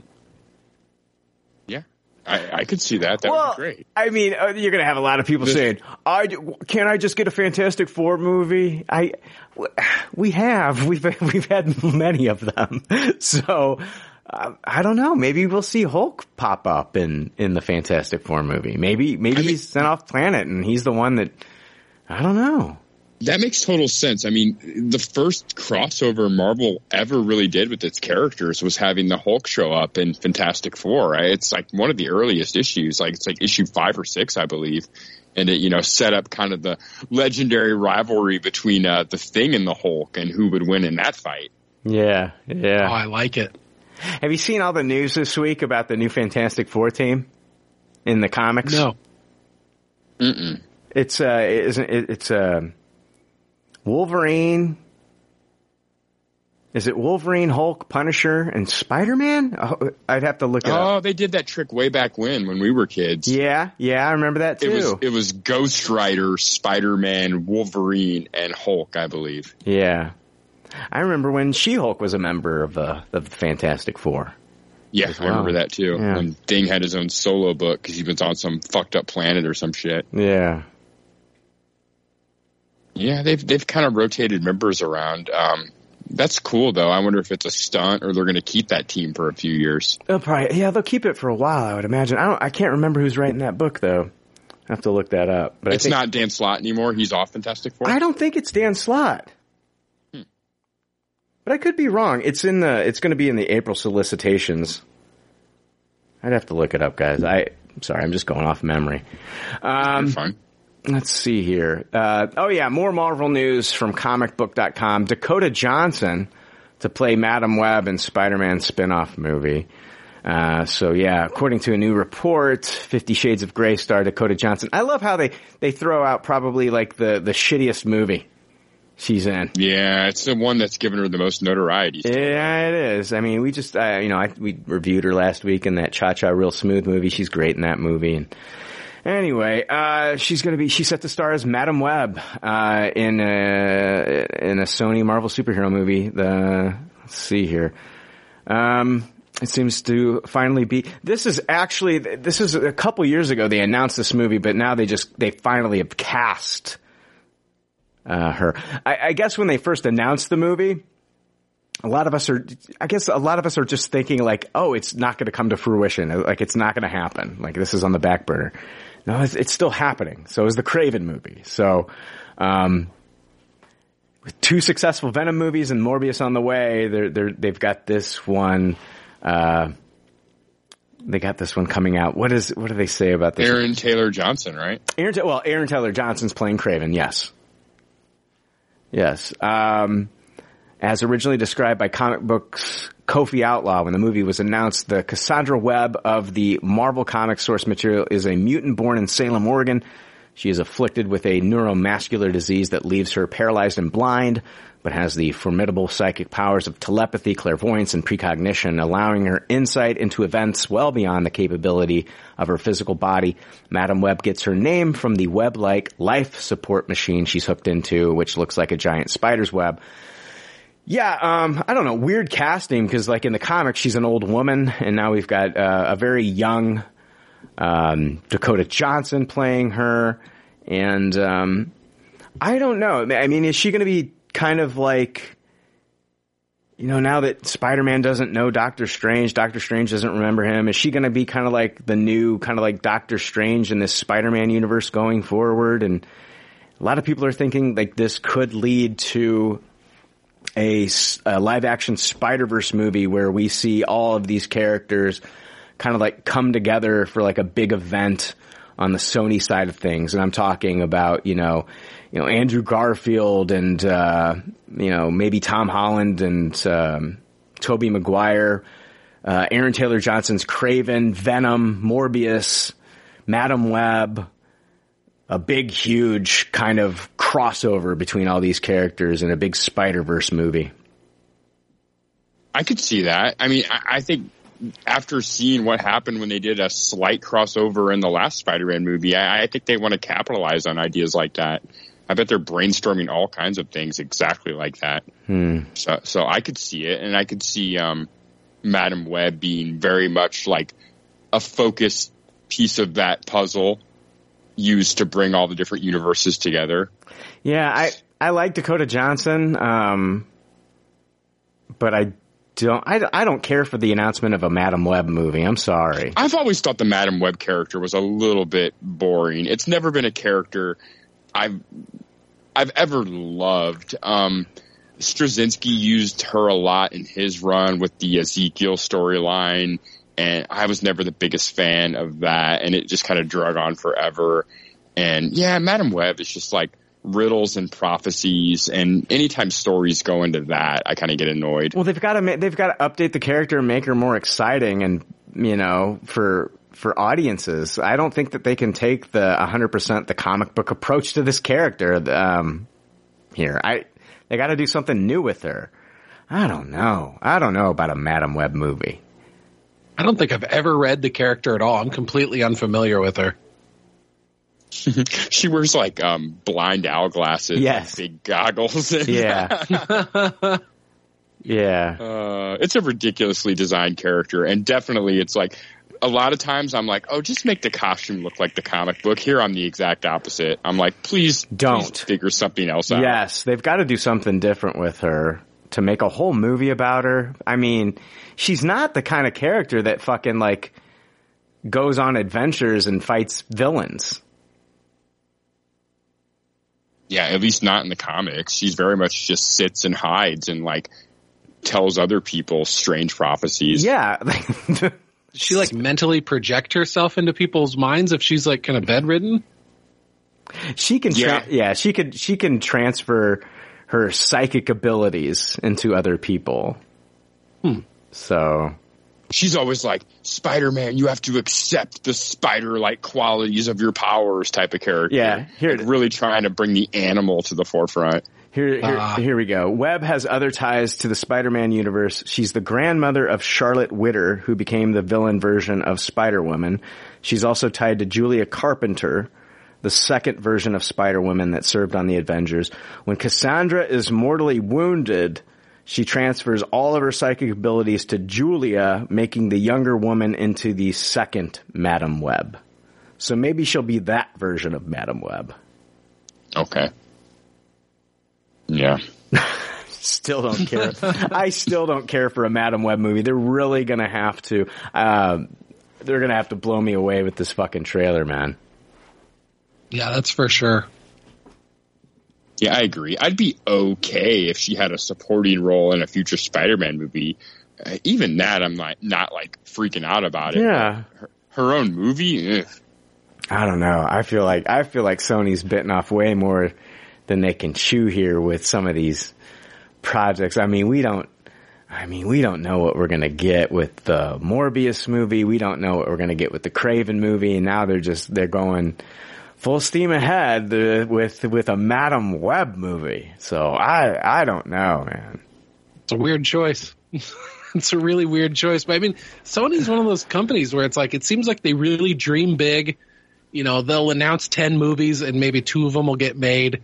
So I mean, who even knows what the future holds? But I mean, they clearly are capable of getting a good hit because you know, Into the Spider Verse was fucking amazing. Yeah, but uh, like So- I mean, with, you had Phil Lord and Chris Miller involved in that. Exactly. I mean, they they've so they've got to have like a good writing team. They've got to have a good story. It can't just be, oh, look at this character that we're showing you, and now we're going to do a movie about him. Yeah, it's like, well, do you even have a decent idea for a movie? They've got S.J. Clarkson. She's going to be directing it, and she's done a bunch of TV, a, a ton of TV. Um, Jessica Jones. I'm trying to think. Oh my God, she's done. Uh, I'd have to look her up. She has done a fuck ton of television, and she's done some really great episodes of stuff, and then some bad episodes of certain shows. Um, I think she might have done some Defenders as well. Um, It's weird that they would go the Madame Web route and not go the Spider Woman route. yes. Have Madame Web as like a mentor character to a Spider Woman movie. Yeah, I think uh, yeah, weren't they? I mean, there were uh, there was a time where it was like we couldn't figure out like was Spider Woman Marvel Studios or was Spider Woman Sony? Was she part of the Spider family? You know, we, there was like there was debates for years on that. I think I, I think she's owned by Sony. Yeah, because I love the Jessica Drew character. I would love that character to get MCU introduced. Yeah, yeah. Oh man, I don't know about this. I don't know. We'll see what happens with the Madame Web movie. Um, news from comicbook.com. Tom, Tom Holland clarifies his Spider-Man comments about retiring from the role. So yeah, uh, it was back in November. Holland spoke about passing the torch to someone else. He said, if I'm playing Spider-Man after I'm 30, I've done something wrong. During a recent interview with Esquire Middle East, Holland clarified his comments, saying his words uh, have quotes been slightly misconstrued. What I was basically trying to say is that if I am 30 and still playing Spider-Man and I haven't passed on the baton to a Miles Morales or a Spider-Woman or something more diverse, then I will have done something wrong in the sense of duties that I have to that character, have to the character. Um, Holland explains, not that if I'm playing Spider-Man in my 30s, I'm some washed up has-been. That's not what I was saying at all. I, I mean, here's the thing. Like, I, I love the idea of bringing in a live action Miles Morales. I love the idea of bringing in a live action Spider Woman. But on the flip side, like, I don't think you necessarily have to pass on the baton. I think you can all exist in the same universe just like you do in the comics. Agreed. Yeah, yeah, it's unbelievable that, that they wouldn't figure that out after the success they just had having a bunch of Spider-Man exist in the same universe. Yeah. Yeah, maybe true that. maybe they'll get to that point eventually. Yeah. I mean, I think a lot of his comments, I'm just chalking them up as the fact that like there, he doesn't have like a, a new contract for like a new trilogy or whatever, like you know what I mean, going forward. So you're always going to kind of like leave it on like, uh, you know, like oh yeah, I'm, I'm saying goodbye to this role until they show up to my house with a dump truck full of money. Yeah. Yeah. That's the same way I'm looking at it. Every time he comes out and says something, it's like, no, he's out of his fucking mind if that's how he truly feels. That by some arbitrary age, he wants to walk away from making millions of dollars and being, you know, this. this I mean, who the fuck wouldn't want to be Spider-Man? I mean, he's out of his fucking mind. So it's clearly it's just a, a negotiation tactic. It's posturing, absolutely. It's like it's posturing. It's like he got on the phone with Robert Downey Jr. and he said, "After you finished Iron Man three and everybody thought you were leaving, how did you make, get the most money to squeeze out of the studio? What can I say to squeeze the most money out of the studio?" Uh, and uh, Robert Downey Jr. was like, "Okay, here's the playbook, kid." yep. And It you almost sounds like he got in trouble too, like he was forced to like walk back what he said. yeah, yeah. Yeah.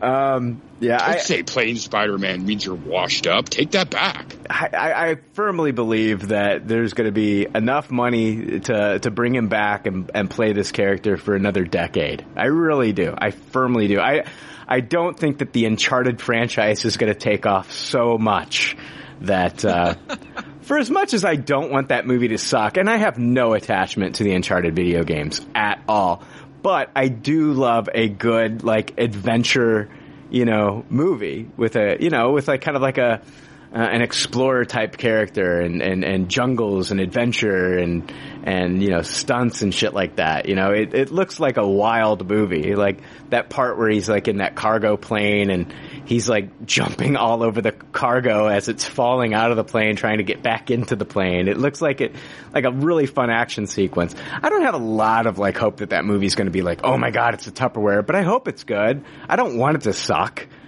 But I don't think that that movie is going to be like, you know, oh, that's the defining role for Tom Holland, and he's he's done with Spider Man. You know, Nathan Drake now. yeah, yeah, yeah. I don't think so. I don't think so. I don't. I don't. And I, you know, I, don't- I, you know, I don't know. I mean, just like. I think, you know, just like Robert Downey Jr. is having a hard time, I think, doing anything post Iron Man. You know, he tried the, what was that fucking animal movie he did?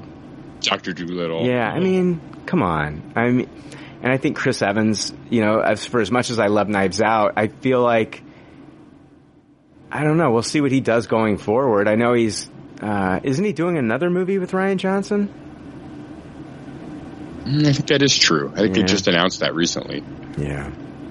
You know, I hope things work out. But he, I, I firmly believe he's going to come back as Captain America at least one more time. Oh, Yeah, me too. And Me I'm too. not talking about old man Cap. I'm talking about they're gonna they're gonna fucking they're gonna de-age him.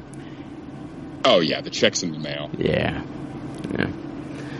All right, Tom, you're coming back. I'm not worried about it. Um, yes, uh, this was from Slash Film. Tom Holland leaves the door open for future Spider-Man team-ups. Uh, this is what they said. Much is uncertain at the moment in regards to the future of Spider-Man franchise. Uh, we know that Sony and Marvel Studios are developing further films, but Tom Holland remains non-committal in terms of whether he, uh, whether or not he's going to return for more as Peter Parker. Even so, in a recent interview with Variety, while promoting Uncharted, Holland was asked about the possibility of teaming up with the other Spider-Men again. Could we see Tom Holland on screen with Tobey Maguire and Andrew Garfield in the future? Holland certainly isn't closing the door. Quote, it was one of those things, it was an idea for a long time and an idea that always seemed impossible. Could it happen? Of course it could happen. We've done it once before. Will it happen? I don't know. One has to imagine, given what Spider-Man No Way Home has made at the box office, that Sony would love for this to happen. Whether or not they can actually orchestrate it remains to be seen. But none of the actors seem to be closing that door, which is good news for those who would like to see more of the trio down the line. Uh, I mean, was once enough, or would you guys like to? I for one, I want to see the next. I want to see Amazing Spider-Man three. I want to see an Andrew Garfield movie, you know, solo movie, seeing what he can do. But I, I for one, I would love to see a full movie of all three of these Spider-Man. I don't think, th- I don't think that they've done everything. I loved all the interactions that they had in No Way Home, but I think there's more to be explored. I definitely think there's other ways to open up the universe to where these three could be back together on screen again. And I think audiences would eat it up again. We would love to see this. No, I agree. I, I, that well is far from dry. I, I, I completely agree that I would love to see the three of them back for a whole movie instead of just, you know, 30 minutes. That would be fucking great. Yeah. Yes, please. Joe just, yes, Joe is asking for seconds and thirds. Yeah, absolutely. the chemistry with all of them was so good. The audience reaction to it was over the top. It almost seems like they'd be out of their minds to to not have that be a next logical step down the line. Mm. Joe, would you watch an animated movie, animated slash live action movie of Andrew Garfield? It's Garfield the cat, but with the head of Andrew Garfield. and the movie movie is called Andrew Garfield. yeah, why not? You know, maybe he'll knock it out of the park. Jake, are you down for that movie? Andrew Garfield. I mean, I would watch it, but yeah, I'd be weary. Oh, I know. Jake said, Jake, uh, critical, critical of the, of the dumbest idea I've ever proposed on the show. I just wanted to see the scenes where he's shoveling lasagna into his mouth. yeah, I would just, I would, give me, I would, give me 10 minutes of him hating Mondays and shoving lasagna down his fucking throat. that's all. I, I don't, I don't need anything Push more. Odie off the table a few times. Yeah, that's all I need. That's all I need. All right, final story. This is actually the final story of the uh, of the podcast because I, I don't have any DC uh, news this week. There was an article about Aquaman having using some kind of like new technology. Did you see that? The new, No. yeah. Anyway, yeah, look it up. Uh, news from MSN.com. Taron Egerton. Is it Edgerton or Egerton? I thought it was Edgerton. I could be wrong now. But there's no D in there. Hmm. It's it's E G E G E R T O N. Is It must be Egerton. It must be Egerton. Taron Egerton gains. Taron Egerton's gains are fueling rumors that he might be the next Wolverine. Taron Egerton has been packing on muscle over the last year, providing updates in the form of gym thirst traps on Instagram, and he has just revealed the results of his training in a brief shirtless video on his story. The video captured and shared on Maine by a fan account shows the Rocketman star dancing in just a towel to the Bee Gees, showing off his chest gains, jacked arms, and six-pack abs.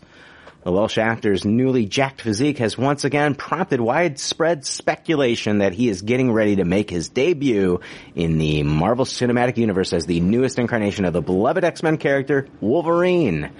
Egerton, who is friends with legacy Wolverine actor Hugh Jackman after starring alongside him in Eddie the Eagle, has been at the center of casting rumors for years now, although he has downplayed them in the past. Uh, quote, as far as I'm aware of it, it's unfounded, he said. And this is in 2019. I don't know if I'm quite grisly enough. I mean, if people at Marvel think I am, then great, let's go. But I think there are probably better candidates, but I would love to be involved in, with that world somewhere. Um, I agree with him. I don't think he is quite grisly enough. I, I'm sorry. I, I agree with him there. I think he's a fine actor. I loved him in Rocket Man. I, I enjoyed Eddie the Eagle. I am not a fan of the Kingsman movies. Um, I have a hard time passing the torch of Wolverine to another actor who is not Tom Hardy. And Tom Hardy's not going to be Wolverine. He's just, he's, he's older now. He's already Venom. He's not going to be Wolverine. I just, I don't think he is Grizzly enough. And I, I've seen a lot of people, um, being fans of this casting. Right now, I don't see it. I, I do like him a lot more than fucking Daniel Radcliffe, though. That is like, he's like, I, okay, yeah. Daniel Radcliffe makes sense, I guess, as Weird Al Yankovic, but not fucking Wolverine. I, I'll wait and see what he's like as Weird Al Yankovic in that fucking biopic, but I, there's no fucking way in hell you're ever gonna convince me that Daniel Radcliffe can be Wolverine. that, that rant aside, um, what are your thoughts, Joe, on Taron Egerton being the next Wolverine? Yeah, he definitely doesn't seem like he'd be grizzled enough to do it, but you know, maybe with the right makeup, Yeah. you know, maybe he could pull it off. Um, but yeah, I mean, when I think of him, I immediately think of Rocket Man, and that's pretty far from Wolverine. Yeah. Jake, I, I think you're going to be more forgiving. I don't know. No, I'm actually not the biggest fan of this. I uh, Rocket Man's good and he's great in that, but I don't know. Like uh, his voice seems a little bit off. Like just how he sounds in the Kingsman. I mean, obviously he's an actor and he can do an accent, but man, I don't know. A forced Wolverine accent from Taron Egerton. I, I'm not really feeling this either.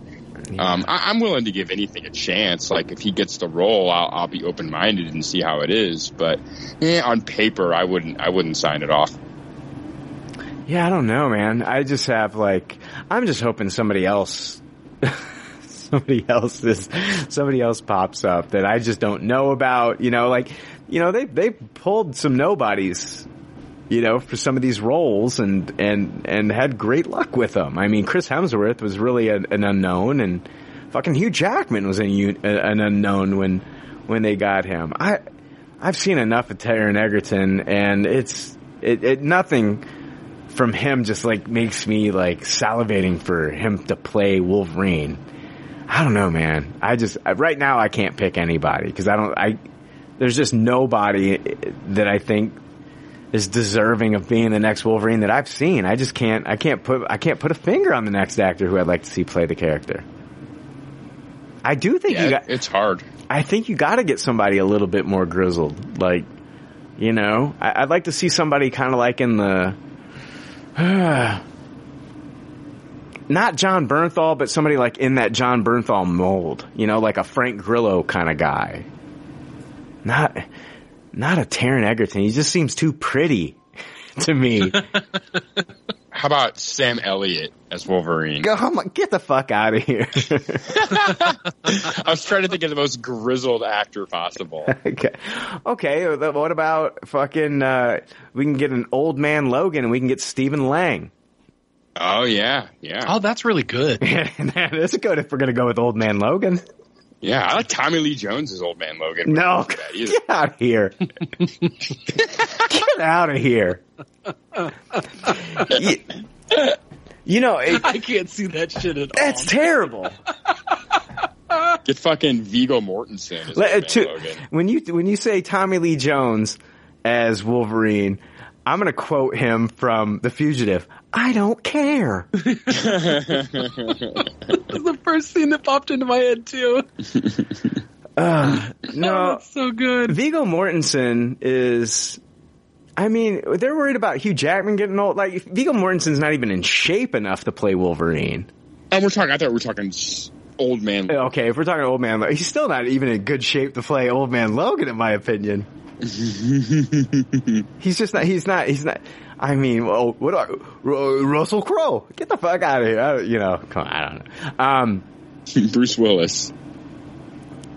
oh God, this is terrible. You're terrible, Jake. I'm asking for real, real suggestions, and you just keep getting worse and worse. I would love to. Uh, I, I I agree, and, I, and I'm I'm giving bad suggestions on purpose. I will not lie, but I, I really would like to see an Old Man Logan movie. Yeah, that's one of my favorite series in the comic books. I'm a I'm Yeah. a huge Mark Millar fan, and the stuff he did with Hawkeye on that series. I, man, I Oh, would so love, good. I would love an Old Man Logan movie. Didn't Stephen Lang voice old man? Uh, didn't Stephen Lang voice uh, old man Logan in that Oh, in the cartoon, in the cartoon? Didn't I think he did. I think you're right. Or as like a audio podcast or something? I'm pretty sure that did happen. Yeah. Let's Google that. Stephen Lang. Well, I was yeah, I was already halfway through Thank it. you. Yeah.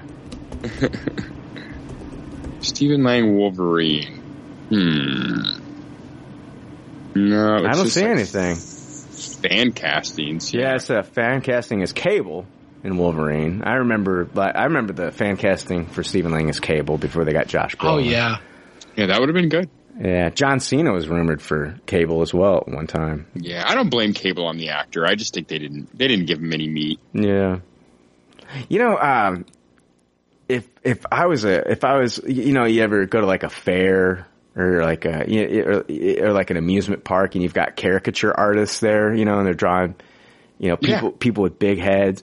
I think like caricature artists have to have like a dream, like celebrity that they would draw if they had the opportunity. And I've always thought that with his face that a caricature artist's wet dream would be to draw Tommy Lee Jones and his fucking bizarre fucking face. Yeah, them eyeballs fucking bugging out and shit. Fucking big old ears popping off that head of his. Yeah, yeah. Oh my god, caricature, that's a wet dream for a caricature artist. If he sat down at your fucking chair and you were able, oh my god, that's like their white whale, dude. like I could, I could literally see like a caricature artist drawing Tommy Lee Jones with a tear coming out of their eye, a tear of joy, Jake. Like, oh my god, this is why I got into this business of drawing random people at a fucking carnival. Is for this fucking moment. Tommy Lee Jones sitting in my chair, sir. It's an honor. it is an honor to draw your wild, wrinkly fucking face, man. Thank you for this. Man, never thought about that, but his face, right. it's like a, it's like it's uh, wrinkles and just like it's just like a roadmap of pure joy for a caricature artist. It is just a, a thing of beauty for them, man. Just uh, they, they, they, oh god, The white whale. it is. It's the white whale, bro. Do you think there was anybody out there who has such a weird face that if they get a caricature drawn, it actually looks more like a normal picture? I think, I think Charlie Sheen has turned into a caricature of, of Car- Charlie Sheen. Yeah, I could Yeah. see that. I could see that. Maybe Steve Buscemi. Oh, Steve Buscemi would be a good one for him. Yeah, he'd be a good one. He'd be a good one. Oh man, that's all I got. Yeah, I don't know. I, I I'm, you know, for the if Taron Egerton gets cast as Wolverine and people are happy, you know, I'm not gonna I'm I'm not gonna be like ah fuck no. I I'll wait. I'll wait and see. We were wrong about Heath Ledger, right? Yeah, I, it doesn't feel like a casting that's going to be universally loved, though. Like I'm right there with you. I can't imagine the world in unison is like, "That's it." Yeah, I mean it's it's it's those are those are big shoes to fill, Jake. Uh, Hugh Jackman. I mean, those are big shoes to fill for the next for the next Wolverine. I mean, I can and and I think they're in a in a place now, uh, in Marvel where they're really trying to. And I could be wrong here, but I feel like they are trying to cast a little bit younger. But I say that, and then on the flip side, we've got Mahershala Ali, who I believe is like 50, playing Blade. Yeah, I think you're right.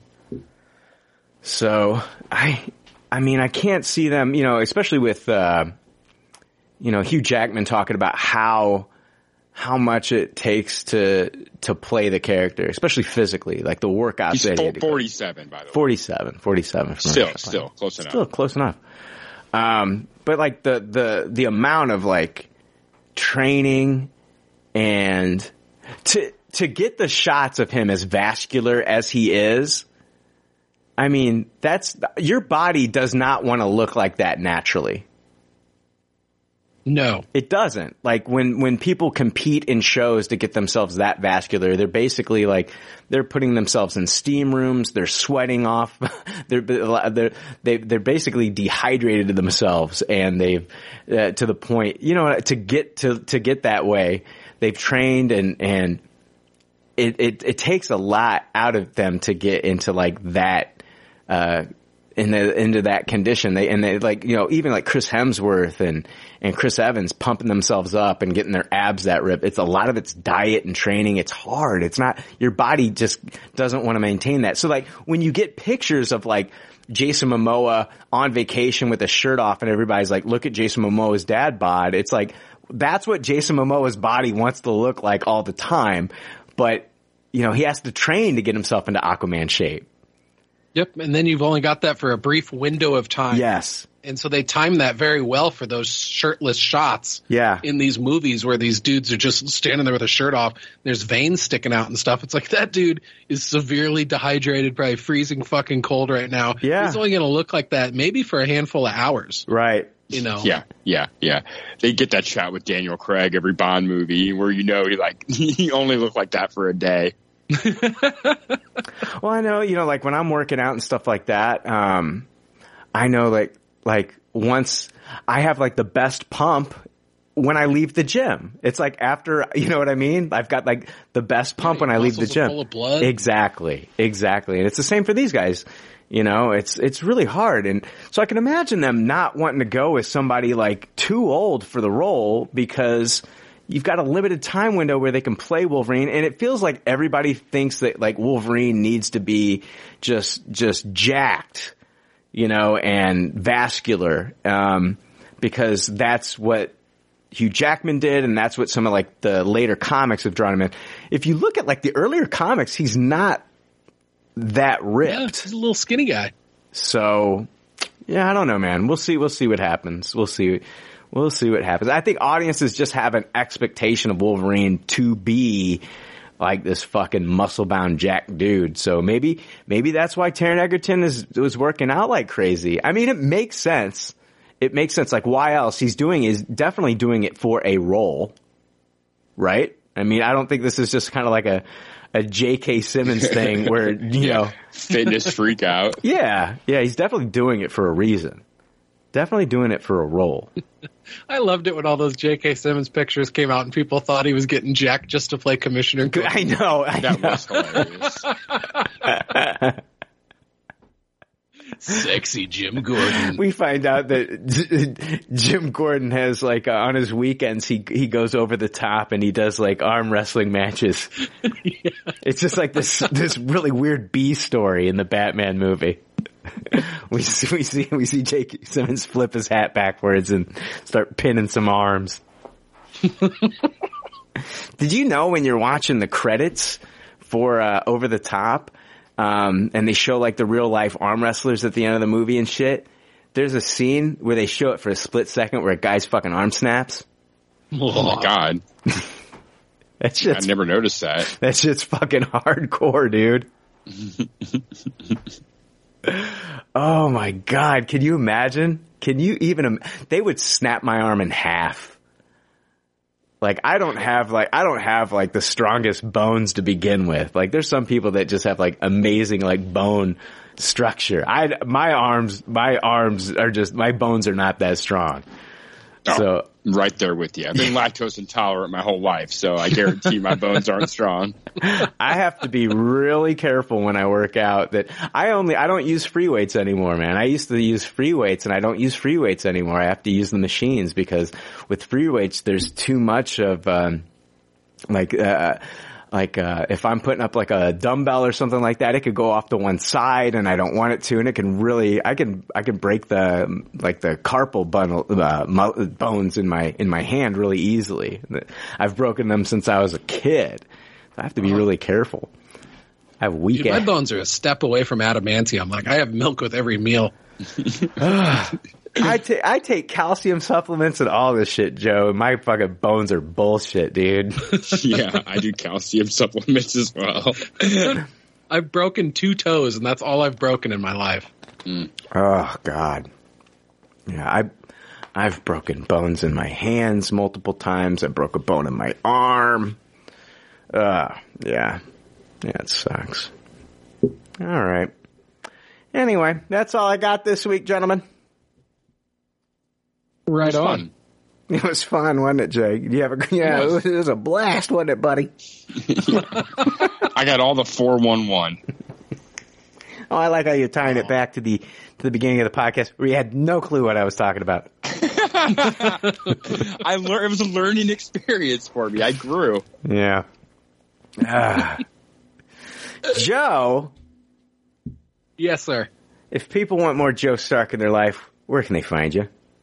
Uh, you can find me on Startcast, my long form conversation podcast. New episodes every Saturday. Uh, you can find it anywhere you can find podcasts, or you can find me on Twitter at the Tubby Ninja. Saw the new episode pop up today. Uh, Tristan Brown, and I actually I listened to I listened to the Stephanie Chapman episode recently. Uh, I listened to the Steve Miller episode recently, and uh, let's see here. I probably I probably listened to another one, just can't remember. So whoever else I listened to, uh, maybe leave a bigger impact next time.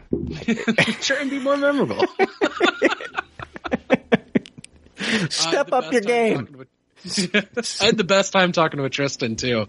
Uh, I I feel like that could have easily been a four-hour episode, and we get a little bit into his ayahuasca trip also at the end of the episode. So it was really, really good time.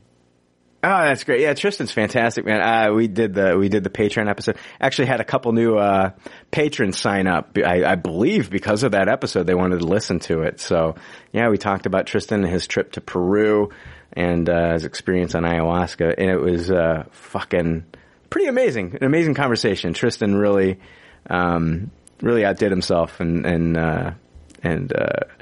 Let us in on that experience, which was, was pretty awesome being able to just like ask him any question about it right then and there. It was so cool. Oh yeah, hundred percent. Then I got to sleep on it for a week and then ask him more questions. Yeah. so it was really cool. Yeah. All right. What are we, do- what are we doing next week, Jake? I don't know. Let me see here. What is next week? Uh, all, I, the the only thing I can guarantee you next week, uh, uh, listeners, is that uh, Jake will be asking for multiple breaks. I don't know. I don't And have. if not, know that he he uh, he found that 32 ounce bottle. Yeah. I like how I gave the amount of ounces I needed. The wide mouth, wide mouth is a must. Yeah, wide mouth. I, I don't think they make the 32 ounce any other way. Uh, let's see. I think there's a He new. peed into no 20 ounce. I think. There's a- Jesus Christ. Maybe if you're Hawkeye. guys, Oh, look, Death on the Niles next week. Happy Valentine's. Day. I'm I'm not see I'm not going in. I'm not watching it. Oh, I need I, I need to see it. I don't give a fuck. Go ahead. I'm not. I refuse. And it has nothing to do with the Armie Hammer thing. I the the first one the the the first one I didn't really. It was okay. I I just I I don't care. You can review it. I ain't fucking talking about that shit. I don't give a fuck. There we go. I refuse. uh, what was it? Uh, Inventing Anna on Netflix. Single Drunk Female. It's a new series on Hulu. I'll be talking about that. Suspicion on Apple TV Plus. I think this is an Uma Thurman thing. Oh, I need more Uma Thurman. Haven't seen her for a while. Yeah, it's been a while. Been a while since we got. What is it? Something. Suspicion. I have a suspicion that it's Uma Thurman. I think it's her. Yeah, Uma Thurman. When the son of a prominent American businesswoman is kidnapped from a New York hotel, the eye of suspicion quickly falls on four seemingly ordinary British citizens who were at the hotel on the night in question. It actually just dropped yesterday, we'll talk about it next week. Suspicion, Jake. hmm Very suspicious. Yeah. That's why we have you here, Jake. Thank you.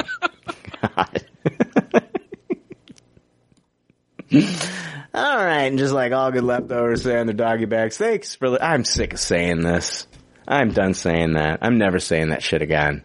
I am done saying that, Jake. New outro. Uh, yeah, no, I just, I, yeah, I gotta, we gotta look for a new one. I'm fucking done saying that. It's, it's the most asinine statement ever. That was going on for a long time too. It was a contest winner, if I recall correctly. Yeah, Yeah, that is that is right. Uh huh. Well, I, I I think it's run its course. They, Yeah, they I agree. They won a long time ago. I gotta look. I, I gotta. I gotta look. If they got 400 plus episodes, they're done. No shit. I am done with that. We gotta. We gotta find a new outro, Jake. Maybe we'll do a new Yeah. contest for a new outro. Ah, no, no, no. M- Let's maybe just I- come up with one ourselves. I'll just. I'll just look. Maybe I'll look for the emails. Of, and I'll find the the runner. oh. I like that idea. I'll look through the emails and see if I can find the old runner up, and we'll go with that one. I like it. I like it. Nice. yeah. All right, guys. New out. My suspicion is we'll be back next week. I like it. I think we found it. All right. See you. See ya for episode 412. Later. Later. Thanks for listening to Pop Culture Leftovers. Congratulations. I don't know how you did it. I couldn't do it. You people need a t-shirt saying, I just listened to two hours of nonsensical crap. Anyway, if you'd like to reach the Pop Culture Leftovers cast, you can email them at comments at popcultureleftovers.com. You can also follow them on Twitter at PC Leftovers or like their Facebook page. They'd love to hear from you. They're all pretty sad and lonely. One of them is homeless, but I didn't say that. There's already like 7 million podcasts talking about pop culture and all that. Makes us happy like shooting at a womp rat. But it's all been done before. We don't want to be a copycat. We're the leftovers picking up the scraps. Dropped by the cool kids. it's a trap. Good at toss it, taste it. Do we love it? Hey, let's face it, can't erase it. Let's embrace the Tupperware party. Subculture spill over like a vulture. Carry over counterculture, pushovers, pop culture. Leftovers. And we're the uncool kids. What's to say has already been said. Leftovers. Pretty sure that the only talent is the band that's singing this. Pop culture leftovers. Podcasts that are original and good have already been done before, so we should separate the wheat from the chaff. And we're the chaff, the crap, even though we're the shit. Woo! We're the leftovers picking up the scraps dropped by the cool kids. Trap. Good and toss it, good and taste it. Do we love it? Hey, let's face it, can't erase it. Let's embrace the Tupperware party. Subculture spill over like a vulture. Carry over counterculture, pushovers, pop culture, leftovers. And with the uncool kids, what's to say has already been said. Leftovers. Pretty sure that the only talent is the band that's singing this. Pop culture leftovers.